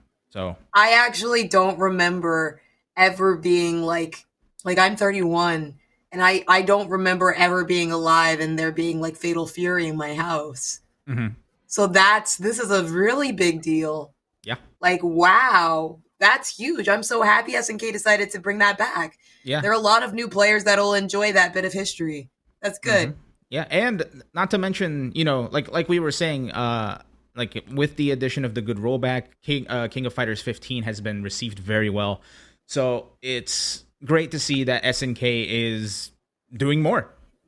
More is never bad. Well, more is good in this instance. then Then after, uh, after Tekken, took the- yeah, Tekken came, and, and they announced a few things. they announced a few things. However, something very interesting, worthy of note, is the uh, nobody showed up on stage. It was Sumichu, who was the host of the arena. Uh, by the way, she's great. Uh, if you don't know who Sumichu is, she used to uh, do a lot for the GDQ community. Now she's off doing everything else.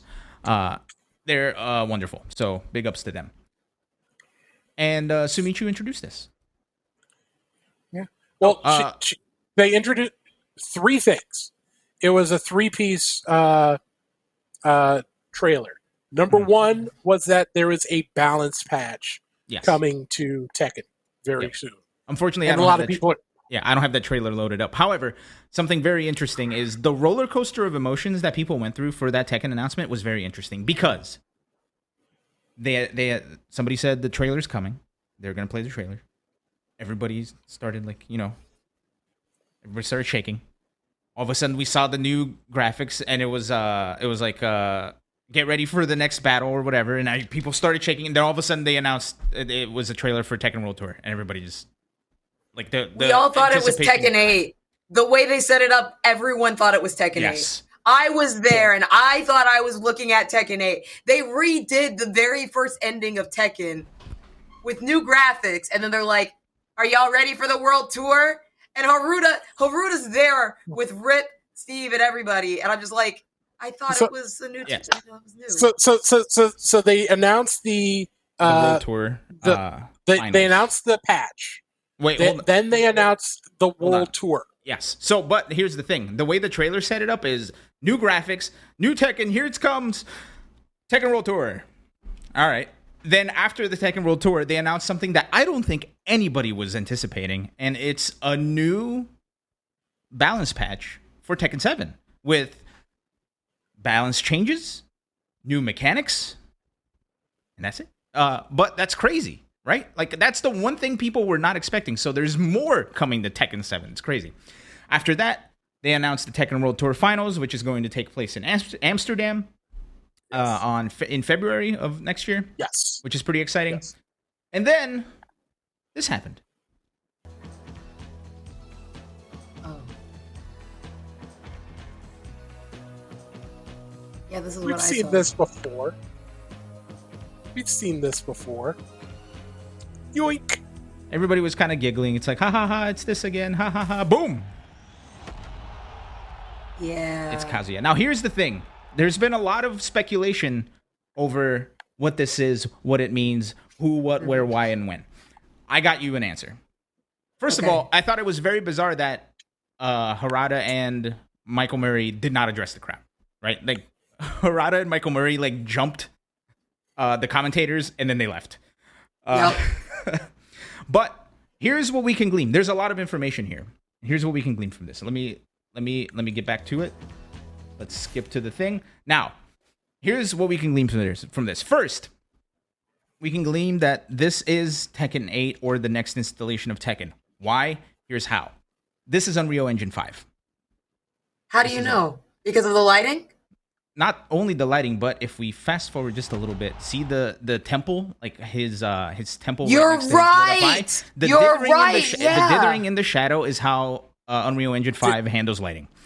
Did You're anyone right. think this wasn't a new Tekken project? a lot of people were speculating whether it's going to be a remake or something completely different. This is why it's not a remake, and here's why it's a continuation.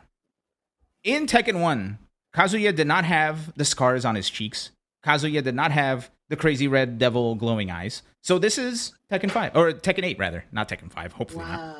Wow. Um, yeah, so this is Tekken 8. This is how And I- they are teasing it. And immediately after this, the Game Awards tweeted out that exact image saying, get ready.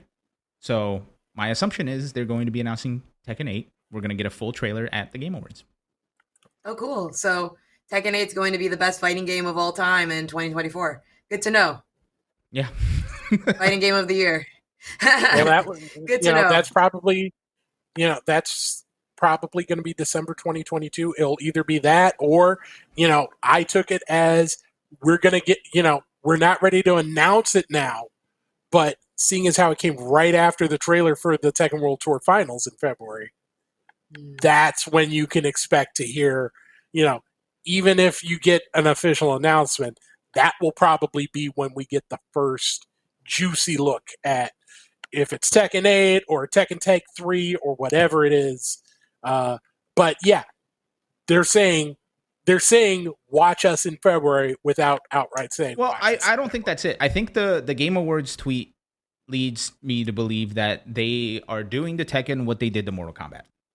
Mm. Right. So if you don't recall, uh Mortal Kombat like uh NRS had a very set schedule where they were releasing Mortal Kombat 10 or uh Injustice, Mortal Kombat 10, Injustice 2, and then the year that Mortal Kombat 11 was supposed to be announced at E3, no Mortal Kombat 11. However, Mortal Kombat 11 at the Game Awards. I think this is the same thing and I think this is the only way that they were able to work something out with the Game Awards that Harada and Michael Murray were happy with, where it's like, let us at least tease it because we have to show something. We can't let these people just hang uh hanging out to dry. Let us get this tease, and then you can have the full trailer at the Game Awards. You- That's what I'm thinking. Award wants doesn't they want to be It Evo does- so bad. it it doesn't make sense to me to to tease something just you know four months earlier that it, it, it feels like okay you might see something at Want, want to I, get a? I don't think well you're not going to get me to pay up but I would if I was still going to be on the show. I feel like Evo was always going to get something. Tekken World Tour was always going to get the first bite, first juicy bite. Game Awards might be something in between, maybe. Or maybe it's just a little bit of promotion Mhm. because that's really the only new game announcement we got. Everything else was additions of things that were already announced when we talked about Street Fighter 6 and Guilty Gear Strive. That's the only one where it's big AAA new game. Mhm. So I don't necessarily think it's going to be at Game Awards. Let's bet an imaginary Well, pizza I on wouldn't be I wouldn't be surprised if it was Game Awards because right now we're at the end of Q3, starting on Q4. This is the perfect time for people to start talking about new games. So like it really makes sense to me to see like especially if they don't have any more news for the rest of the year. Like this is when you have to announce something before the end of Q4 because going into Q4 that's when everyone spends up their Christmas budgets and everything like that. You have to get them excited especially if you have nothing to announce by the end of Q4, which would be December. And like what Game Awards is next year, March, right? Not December. sure. Uh, Oh, it's, It's December, December. this year. Yeah, then makes that's that So- that makes sense to me. Mhm. That makes sense Same. to me for rollout schedules and production schedule and marketing. This would be the perfect time to do it if you did need to make a December announcement. Mhm. That's that is 100% on schedule. The issue that I have with it is why are you saving it for the game awards? And the answer is because casuals because they want to get it to the biggest audience possible and E3 is dead. So Money. Yeah, that there that I mean that point of view, that will get way more eyes on it than Tekken World Tour Finals will. yeah. But yeah. Yeah. But So um, anyway, it makes I wanna- sense to me, but speculation, all speculation. Yeah, no, it makes sense to me too. Uh, also, uh, I wanted to clear something up. Blue, uh, Street Fighter Six is in the RE engine, unfortunately. So it might be that Tekken, uh, Tekken Eight is going to be our first fighting game in Unreal Engine Five. If it's Unreal Engine Five, right? I'm pretty sure it is because the dithering on the shadow is how Unreal Engine Five handles lighting. So that's that's my. I thought I thought. Project L was also an Unreal. Is it not in? Oh wait, no, sorry. I always, for whatever reason, I always tend to lump Riot and Epic into one. Yeah, Um, is it in Unreal Five? I thought it was Hmm. because I because I remember seeing I remember seeing inside of some of the early versions some of the particle effects Mhm. and some of like the lighting inside Hmm. of there that didn't seem to be possible inside of other versions of like Unreal Engine uh 4 and stuff. Yeah, So I I thought it was, but I don't have any Yeah. proof. Like yeah. I I didn't think about that either. So maybe Project L, depending on when they release, uh, will be the Yeah, first. nothing Who confirmed. n- Nothing confirmed as of yet. What we did get confirmed uh, was a new season of the Street Fighter League, uh, and it, with a little bit of a, a twist because we've had we have the Japanese League, which is actually already started. We have the United States League, but now we have a European Street Fighter League, which Mm. first time we've really had a sanctioned team competition over in Europe since um uh I forget the name of it, but it was the uh Gfinity. Oh yeah, Mm. yeah. So yeah, the G Finish. That, that was a really cool series, man. I'm I'm sad it didn't do as well as it should have been in my eyes. Um, but you know, shout outs to Europe, man. They've been you know the it's about time that Europe is getting the the recognition they deserve, right? Because the European scene has been like really like uh, a huge presence in the FGC for a while. Uh, Yeah. They've been grinding like we uh, we saw it with tech that like the Tekken scene when we talked with Spag and with Ice Edge and everybody from the European scene uh, about their exhibition and how they've been growing and getting their sh- their stuff together. You're welcome, Olson. Uh, we and it's been a very hot topic that you know in Street Fighter that you know the European region has been extremely strong uh, to the point where they had even a Salty Suite thing about it, um, which we're not going to get into right now because we don't have time. Uh, but it's about time. It's about dang time. Good for them. Yes. Now, speaking I- of time, I yes. so let's let's hurry up here. Uh, so I was walking around the venue. I had just like gotten my ass beat on stream, like very embarrassingly, like 3-0, very free in winners finals of my pool. Still made it our pools. Uh, for Guilty Gear Strive. Uh, I then took a minute, sat down, and I just happened to sit down for the Street Fighter Six panel. And in that Street Fighter Six panel, they announced this.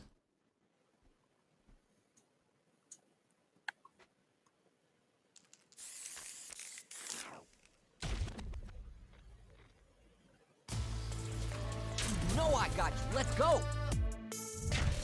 We're just getting started. Tasty. Steve We'll is a featured commentator in Street Fighter Six. It just bets it Good for all on the him. drive rush. You say never heard of him? No, I said good for him. Oh, good for him. Sorry. that would be insane if somehow she had never heard of Tasty Steve. Speaking of crying, James Chen is the other featured commentator, and now I. No, that was a bad hold segue, Hold up, hold up, hold up, hold up, hold up, hold up, hold up. That was not a segue knocking him on crying. Like I said, I'm a big fan of crying. But when this trailer was happening, right after the trailer, they introduced Tasty Steve and James Chen, and James Chen had tears streaming down his face, and rightfully so. Like this is a, this is such a cool moment, right? Like Hold on. That was a solid. now here's but here's something else before before we go through. Nothing more amazing. I'm gonna rewind just a little bit because this gives us a hint into how this mode's gonna work a little bit better. Take a listen. Was crazy. That was a solid win. Give me your takeaways on what we just saw. There is nothing more amazing than playing a close match with someone down to the wire like that. Yo, I can't argue with you. What a game. Now, here's why that's important, what we just heard. The two commentators are interacting with each other. We did not know this before. So that means, much like in the real world, I think in this mode of uh, Street Fighter 6, we are going to get commentary duos. And it'd be really cool if you could pick your commentary duos. This is really neat. I'm probably never going to use this feature, but I think it's badass nonetheless. I'm, I'm glad that it exists. I'm glad that Will It Kill is now canon. yep. Um, I'm glad to see James get this opportunity. Steve as well. Uh, they've both been Mhm. grinding so it. hard to get those opportunities. Uh, Vicious and Aru as well. hmm Yeah. Um, and Tasty Steve on the panel said that he asked the producers if he was canon to Street Fighter Six, and they said yes. And apparently, like he like lost shit. So that's really cool. So congrats to Oh, the I both can't of even them. imagine how happy that made him. yeah. Oh I would, I, I, goodness. I would love if you could somehow get inter, uh, like international duos. Like if you could pair James and Aru and have them both con like like it's Tekken where they're just both talking in their own language and they Hell yeah. understand each other. Completely. That would be sick. That would be sick. Speaking of Aru, by the way, Aru at the arena finals got to introduce the reveal for Street Fighter Six, and that was the hypest thing I think I have ever experienced.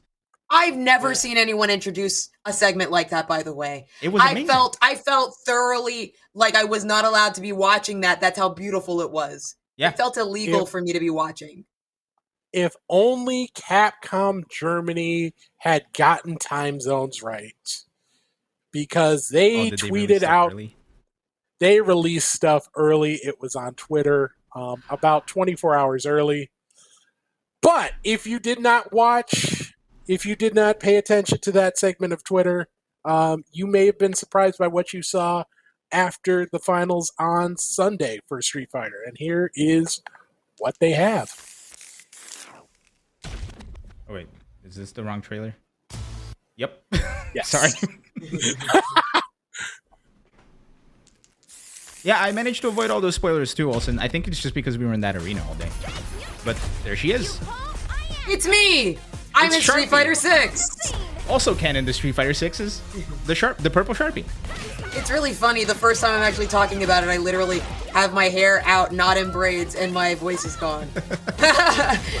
but usually, usually I look and sound very similar to this. Yeah. So uh, we got a PlayStation blog post, and we got a little bit of background on Kimberly, and she is a self-invited guy, uh, apprentice of Guy. So she just kind of showed up and was like, "Guy, teach me this shit." Jerk, and he did. Uh, so she is a Bushinryu fighter, so a ninja. Doing, and she uses uh, a lot of 80s. Uh, she's a big fan of the 80s culture, so she uses a lot of uh, a lot of 80s culture hits, like uh, her cassette player, spray paint, all that other fun stuff. So she is a character that is full personality, and I cannot wait to see more. And And then and then a thousand Ow. voices cried out in ecstasy. I'll tell you when they started crying out. Wait, wait, wait, wait, right there. Yep. Yep. No shoes. Yep. I'm- Yep. You know, I'm not saying they should. I'm just saying they exist. But the design looks so good. Yeah, she looks really good. Like, oh man. So, uh, she so Juri is going to be more like her Street Fighter V version. However, uh, in Street Fighter V, she has to charge stocks of uh, for her moves to come out. In this, she can always do every move. However, if she charges them, it's a stronger version of those moves, and they show in this trailer. Like you're able to combo in and out of them uh, if you have them charged up. She has Feng Shui engine. Uh, so she, and this super is from Street Fighter 4. This is her Street Fighter 4 Ultra 2, I believe. Goodness. So 10,000 voices just cried out in ecstasy right then. Yeah. And only one of us is allowed to do the killing. and then she posts URL on her timeline because it's modern Street Fighter. I'm Well, surprised Austin she Theory. showed the bottom of her feet for free. To get more, I'm to still OnlyFans. surprised. um, I, I feel like I, I feel like the you know whatever you feel about the art design and art direction of Street Fighter 6 I feel like they're being far more successful in achieving what they want to do in this early part than they were with the direction of Street Fighter 5 Mhm, 100%. Yep. so Yeah, and this is something we've talked about here. It feels like everything that they're showing for Street Fighter 6 is a lot more intentional and a lot more thought out than anything that we saw for Street Fighter 5 pre-release and post-release to be honest. Five, there was a lot of leaks. There were Yeah. a lot of leaks for five, and a lot of the leaks came at a point in time when the graphics weren't even ready. Like everybody remembers Banana Ken and how much that damaged the game. Oh wait, Yeah. that was MVCI. well Banana Ken was Well, yeah, Banana, Banana Ken was, on Ken was still yeah that was very much on release Yeah, MVCI was Oh, the one that well, had then never mind. that they showed a lot of gameplay that didn't look very good. Uh, and then the game Yeah. came out and it looked marginally better. Uh, I do want to say one thing before we move on to our final trailer here, and I'll promise to make this short. I stood in line for an hour and a half, and I got to play one game of Street Fighter Six, uh, and it was very funny because I was by myself, uh, and all of a sudden, like I'm like a quarter, like a quarter of the way out, and they're like, "Oh, this person's by themselves too. You, you're by yourself. Play them." I was like, "Great." Uh, and I was excited to try out a bunch of stuff. I was excited to really try everything, but the person I was playing with was not interested in trying nothing. They just wanted to play the game, which is perfectly fine. And they had fun. I had fun. It was great. Uh, they're way more into Street Fighter than I am. uh, before we walked up to play, they were like, "Oh, so what character are you playing?" I was like, "I don't know, man. I'm just gonna play Ryu." He's like, "Oh, who are you playing five? I was like, uh, "I play Karin." He's like, "Oh, well, Jamie is a Bajiquan fighter, and his inspiration are Yun and Yang, and they're Bajiquan fighters too. And Karin has hints of." I was like, "All right, cool. I'm still gonna play Ryu though." Uh, but shout out to them; they're super hype about the game. Uh, the game, I think it's because of unfamiliarity and like a lack of um, lack of hands on. It did feel a little bit stiff, so that's why I think it's just unfamiliarity.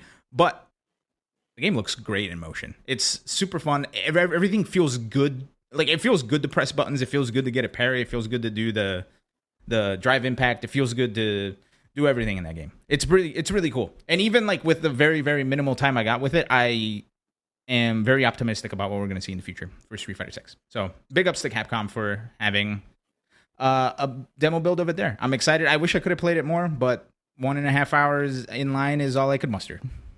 It feels like they're going more for the Street Fighter 4 art uh, direction than they are the Street Fighter 5 very, very realistic art direction. They're just trying to have fun with it. And I think that's a lot more visible inside of every single trailer we've seen for the game so far. And I think that's also why a lot of people are having more fun with the engagement as well. Is Yeah, it and- looks like it's just here for fun. Yeah, and something that I don't think I've ever noticed until I played it myself is that the game is very colorful, but it's not. Mhm. It's colorful when meaningful things happen, right? Like, because at, at, at its like neutral, things look great.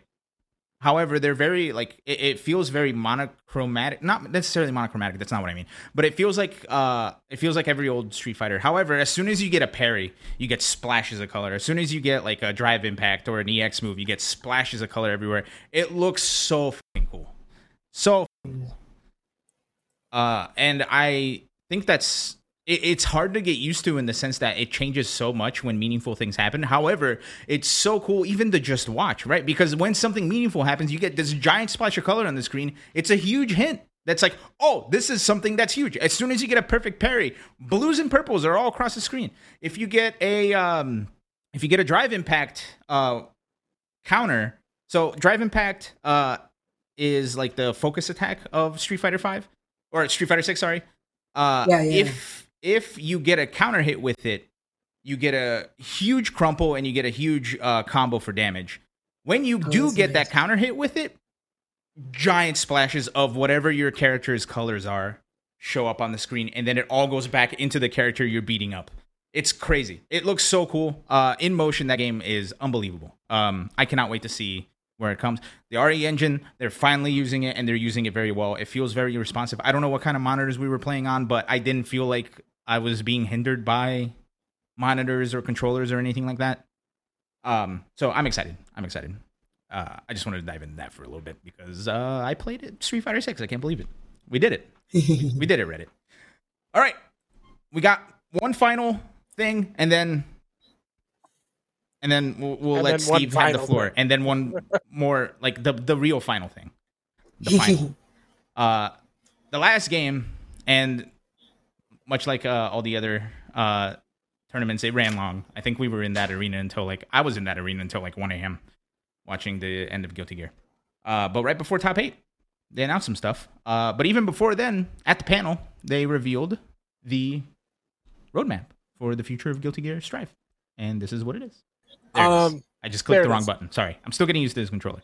So, So uh, summer 2022, a new character is going to get announced. Additional colors, reducing f- input delay on the PlayStation 5 version, which is huge. Apparently, they got it to 4K 60 frames per second on the PlayStation 5 is like one frame off of 1080p 60 frames per second on PC. so Wow. That's basically, giant.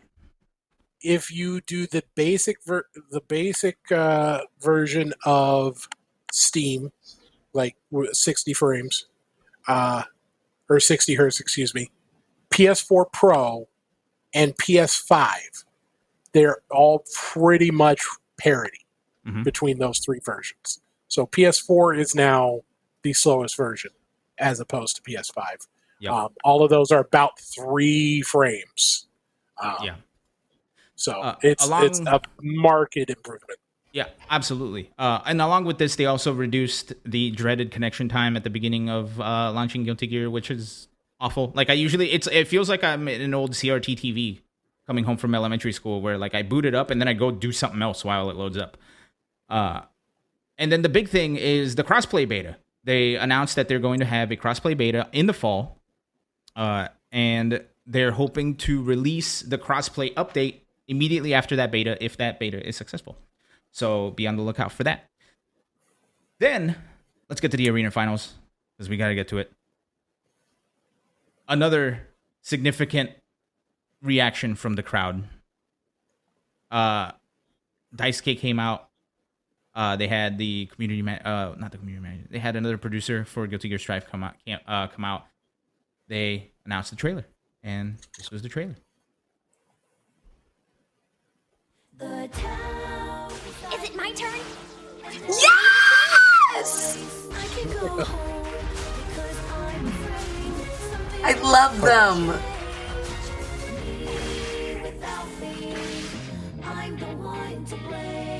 Bridget Yes! is back.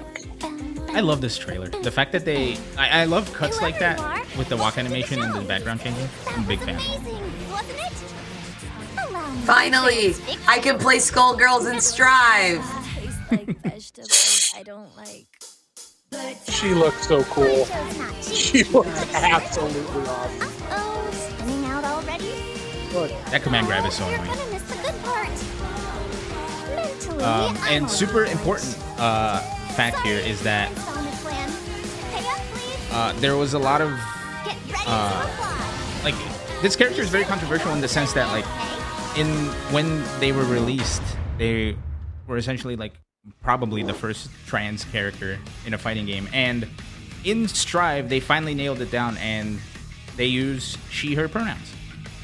So uh, that was pretty cool, and that caused a lot of controversy about a lot of shitty people. Uh, and the big reveal was that it came out yesterday, or I'm sorry, not Yep. yesterday. It came out on Monday. Yep. Day after Monday. Evo. Yep, and I got to play it, and it was super fun, and I'm a fan. Uh, Bridget, it's been really She's fun. great. That's exactly who I play in Plus R. I'm very happy that she's inside the game. I'm very happy that there's representation. For a Mm-hmm. very long time, before I even came out as like openly bisexual, I identified with the idea that Bridget was forced into a certain gender role that wasn't 100%, you know, Mhm. what they vibed with, but they grew into they grew into understanding who they were and represented that and i feel like this representation of self is just something so inspiring that i hope that younger people who are still experiencing their sexuality and their gender expression um, hopefully find courage and strength inside of that. And i hope a lot of people that said really rude and nasty things about bridget's expression and gender identity gen- genuinely burn. I really do because it's a beautiful thing to see especially inside of a fighting game in a genre that's not always been so open to it Yeah, and unfortunately, uh, victims of our own success here, the YouTube video of the arena reaction that we got is about to hit 400,000 views. And moderating those comment sections has been very difficult. Uh, Olson has been doing a lot of it. I've been doing a lot of it. It's it's been a it's been a ride. Uh, also, I just want to mention that you know we are striving for 1,000 YouTube subscribers, and as of last week, we were about 900 away. Now we're about 450 away, thanks to Evo. So go subscribe to our YouTube, uh, YouTube.com forward slash uh, Best of Show. the like so many people won you know so many people gained so much out of out of that story Mhm. um, to a much lesser degree someone else who gained from that is hungry clicker because they are notorious for for putting out amazing like they put out art for pretty much Oh. every single character that won evo yeah uh, and there's a theory going around because uh, they drew four. They like a few weeks ago they drew a set of four Strive characters in a row. The first of which being Bridget, and the next three being people who were not in Strive. So there's a thought that maybe, maybe they know something. Maybe you know who knows. That's fun to watch. All right, somebody in the chat typed "hungry clickers" and inside job, uh, and I think that's funny. Now the the big final announcement, uh, Rick came out to cheers and applause. By the way, uh, so big ups to Rick on a successful event. Uh, amazing, uh, very well received, very well deserved, good reception. Uh, they announced something that I honestly had forgotten about, and it was Evo Japan 2023, and we got some details on that. Uh, it is Yeah. taking place March 31st through April 2nd at the Tokyo Big Site in Ariake, Tokyo. Uh, and the announced games so far are Guilty Gear Strive, King of Fighters 15, Street Fighter 5, and Tekken 7. The with other titles to be announced this fall. So all of your usual suspects will be there, uh, and more. So big ups to Rick. Uh, the new logo for Evo Japan looks great. The trailer looked great. I'm a big fan. I'm gonna see what we can do if we can have a presence out there. We'll see what happens. The question is, will anyone have a presence out there? Because as of this moment, Yep, we cannot. you you you can't go to Japan Yep. as a regular tourist. Mhm. Um, Lord you Pokimane will fix that for us. So Yeah. Um, I also wanted to point out this one quick thing here.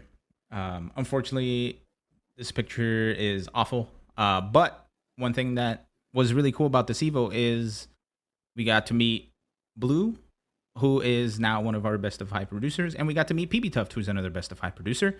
Uh, and we uh, all hung out a little bit at the arena finals, and here's us.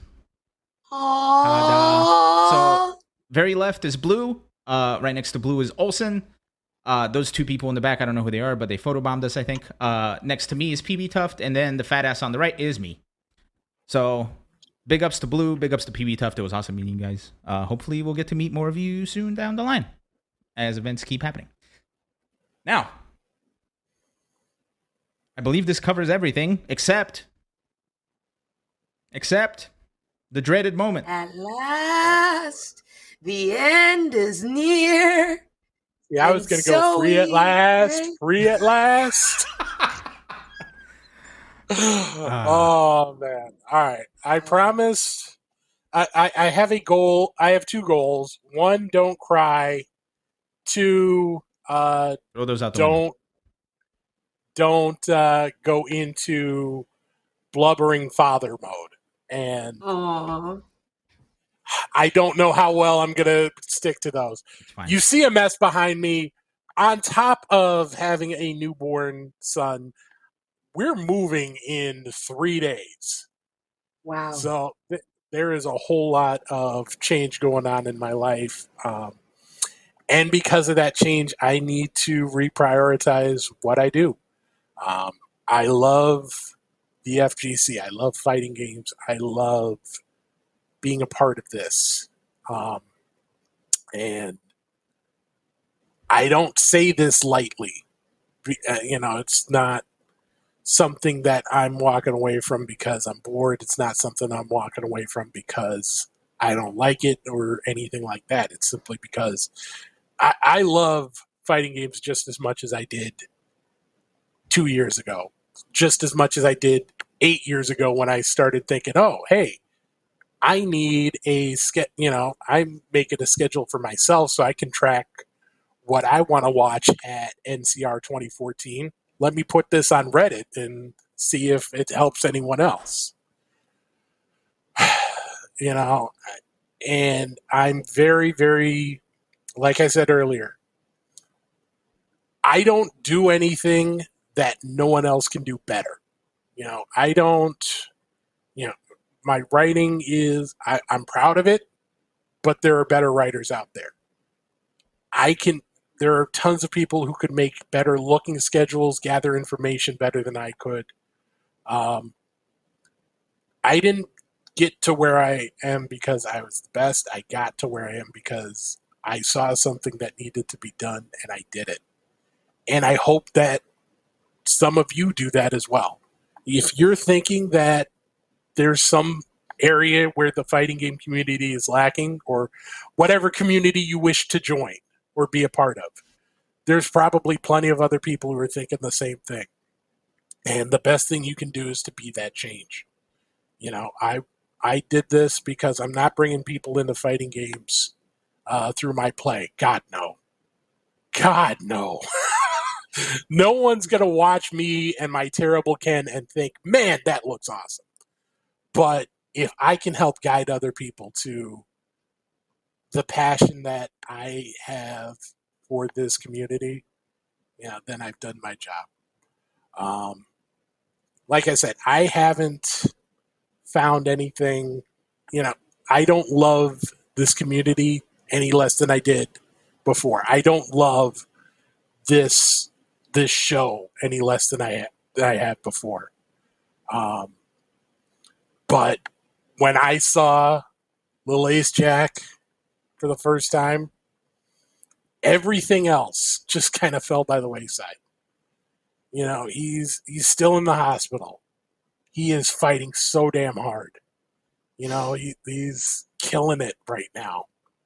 And just watching him fight and unfairly having to, you know, he, he doesn't deserve to be born seven weeks early and not be able to breathe on his own quite yet, although he's getting there. Um, but I'm making you cry, and I'm sorry. Oh, it's But- okay, Steve. We love you.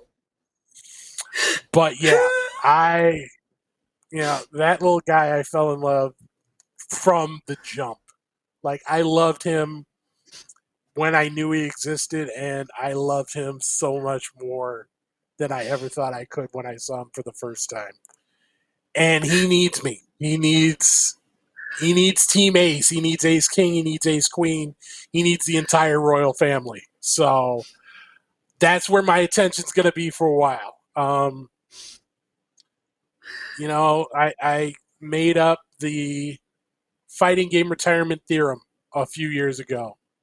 Uh, if you know the likelihood of you staying retired is inversely proportional to how much attention you give your retirement, and I've been giving my retirement a whole lot of attention because I don't, wanna, I don't, I don't want to be done. You know, maybe I come back and it's not as Ace King offsuit, the guy who's on a podcast and uh, you know putting out schedules for everything. Maybe it's just me going to a local every now and again because I don't want this to be over. But the truth is, I got to go home and be a family man. I want to go home and be a family man. And Sharpie, Alon, I am so grateful to both of you for being part of part of this, for keeping me motivated to be here and put on the best show I could. Um, you both are so much more amazing than you give yourselves credit for. I want to thank John. I want to thank Donka.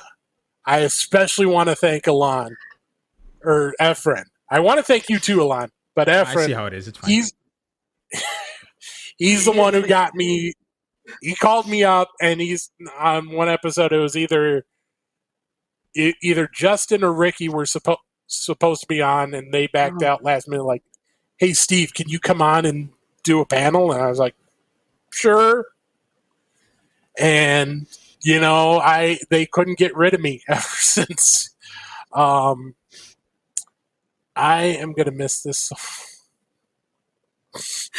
ah, I'm gonna miss this so much. But like I said, there's gonna be others who can do what I do way better than I could, carry that ball farther, bring more people into the fold. And maybe it's someone in the chat, maybe it's someone else. But just just be kind to each other because even more than fighting games, we are a family. And sorry, We love you. I've made Steve. I've made lifetime friends here through the these you know silly little games that we get mad over. I've been touched by people who have reached me in my lowest point, and I've been able to help people who've been dealing with their lowest points. And I just hope that everyone here continues to do that and be there for each other in some way, shape, or form. and I know y'all are tired of listening to me, so I'm going to shut up. But I love all of you. thank you so much for letting me be a part of this. Steve, much like you said, you about how Sharpie and I don't give ourselves enough credit. Thank you, Blue. I'll get to that in just a second. Uh, you also don't give enough credit yourself because you have been the backbone of this show for way longer than you care to admit. So, on behalf of everybody who is watching, thank you for all that you do. On behalf of the FGC, thank you for all that you do. And I have bad news for you. Uh, Christ DeLorean in the chat blocked your retirement, so you can't leave. Dang it! Dang it! It's like it, it's like Ric Flair. You know, you know, we, we had the whole build up, and like two days later, like, oh, we got to do more stuff. oh man, Yeah. Um, but thank you, Blue, for that uh, subscription. Uh, much appreciated, and thank you for all your work. Steve, And Alon, I am so excited to see where you take this show because you've been busting your ass. You and Olson and Blue and Tuft and everybody. I, I, I you know, I might be stream monstering, but I'm still going to be there in some way, watching you take this to heights unknown. I mean, we'll, we'll see what happens. Don't don't put your expectations too high. I'm putting them sky high. Ah, then we're all screwed. um, all right. Well, before we sign off, uh, first of all, thank you everybody for watching. Again, thank you, Steve, for all of your dedicated years of service to the FGC. Uh, I think I, I wrote a tweet about it. Uh, I don't think the FGC would be nearly as accessible as it is now without your adept hand at creating amazing spreadsheets and basically doing all the hard work that people should be doing on their own, but doing it for them. So And by the way, um, I'll pin. I'll probably pin it at some point. I don't know. I've, I've got my son there now. I'm, I'm probably not going to take him down, but uh, I I did tweet out uh, templates and the templates that I've used. So if you if you go through my timeline, you'll be able to take that and do what you will with it. The torch has been passed. Uh, and we'll have it in the description underneath this cast, obviously. hundred percent. Um, before we say goodbye, first of all, I just want to thank everybody for joining us. This has been Best of Five, uh, bestofeshow.com uh, to follow all of our socials. Uh, people on YouTube, be sure to like, subscribe, and all that. We're almost at a thousand. Uh, everybody else listening on the podcast version of this, uh, thanks for listening. Do the follow thing. Um, yeah, Sharpie. Thank you so much for joining us on this very special occasion. Uh, I'm so happy you got to to join us for this. Do you have any final thoughts? I I'm sorry. play games you love and cherish those around you because time is so short. It matters. It really does. I'm so 100%. proud of you, Steve, for taking time to be with your family who is so important to you. And I hope you know that your FGC family will always be here supporting you and rooting you on. Mm-hmm. And I'm oh, going to be praying for your little baby boy because he's a fighter just like his dad and his mom. Oh, he's got beautiful hair, unlike me. So he, Give him time. got lu- Give him he's got time. luscious locks. luscious locks. All right. Well, uh, thank you again, everybody. Uh, we're going to I hit the raid button here. We're going to go raid Katana Prime because Katana Prime is great, and they gave us a little bit of time.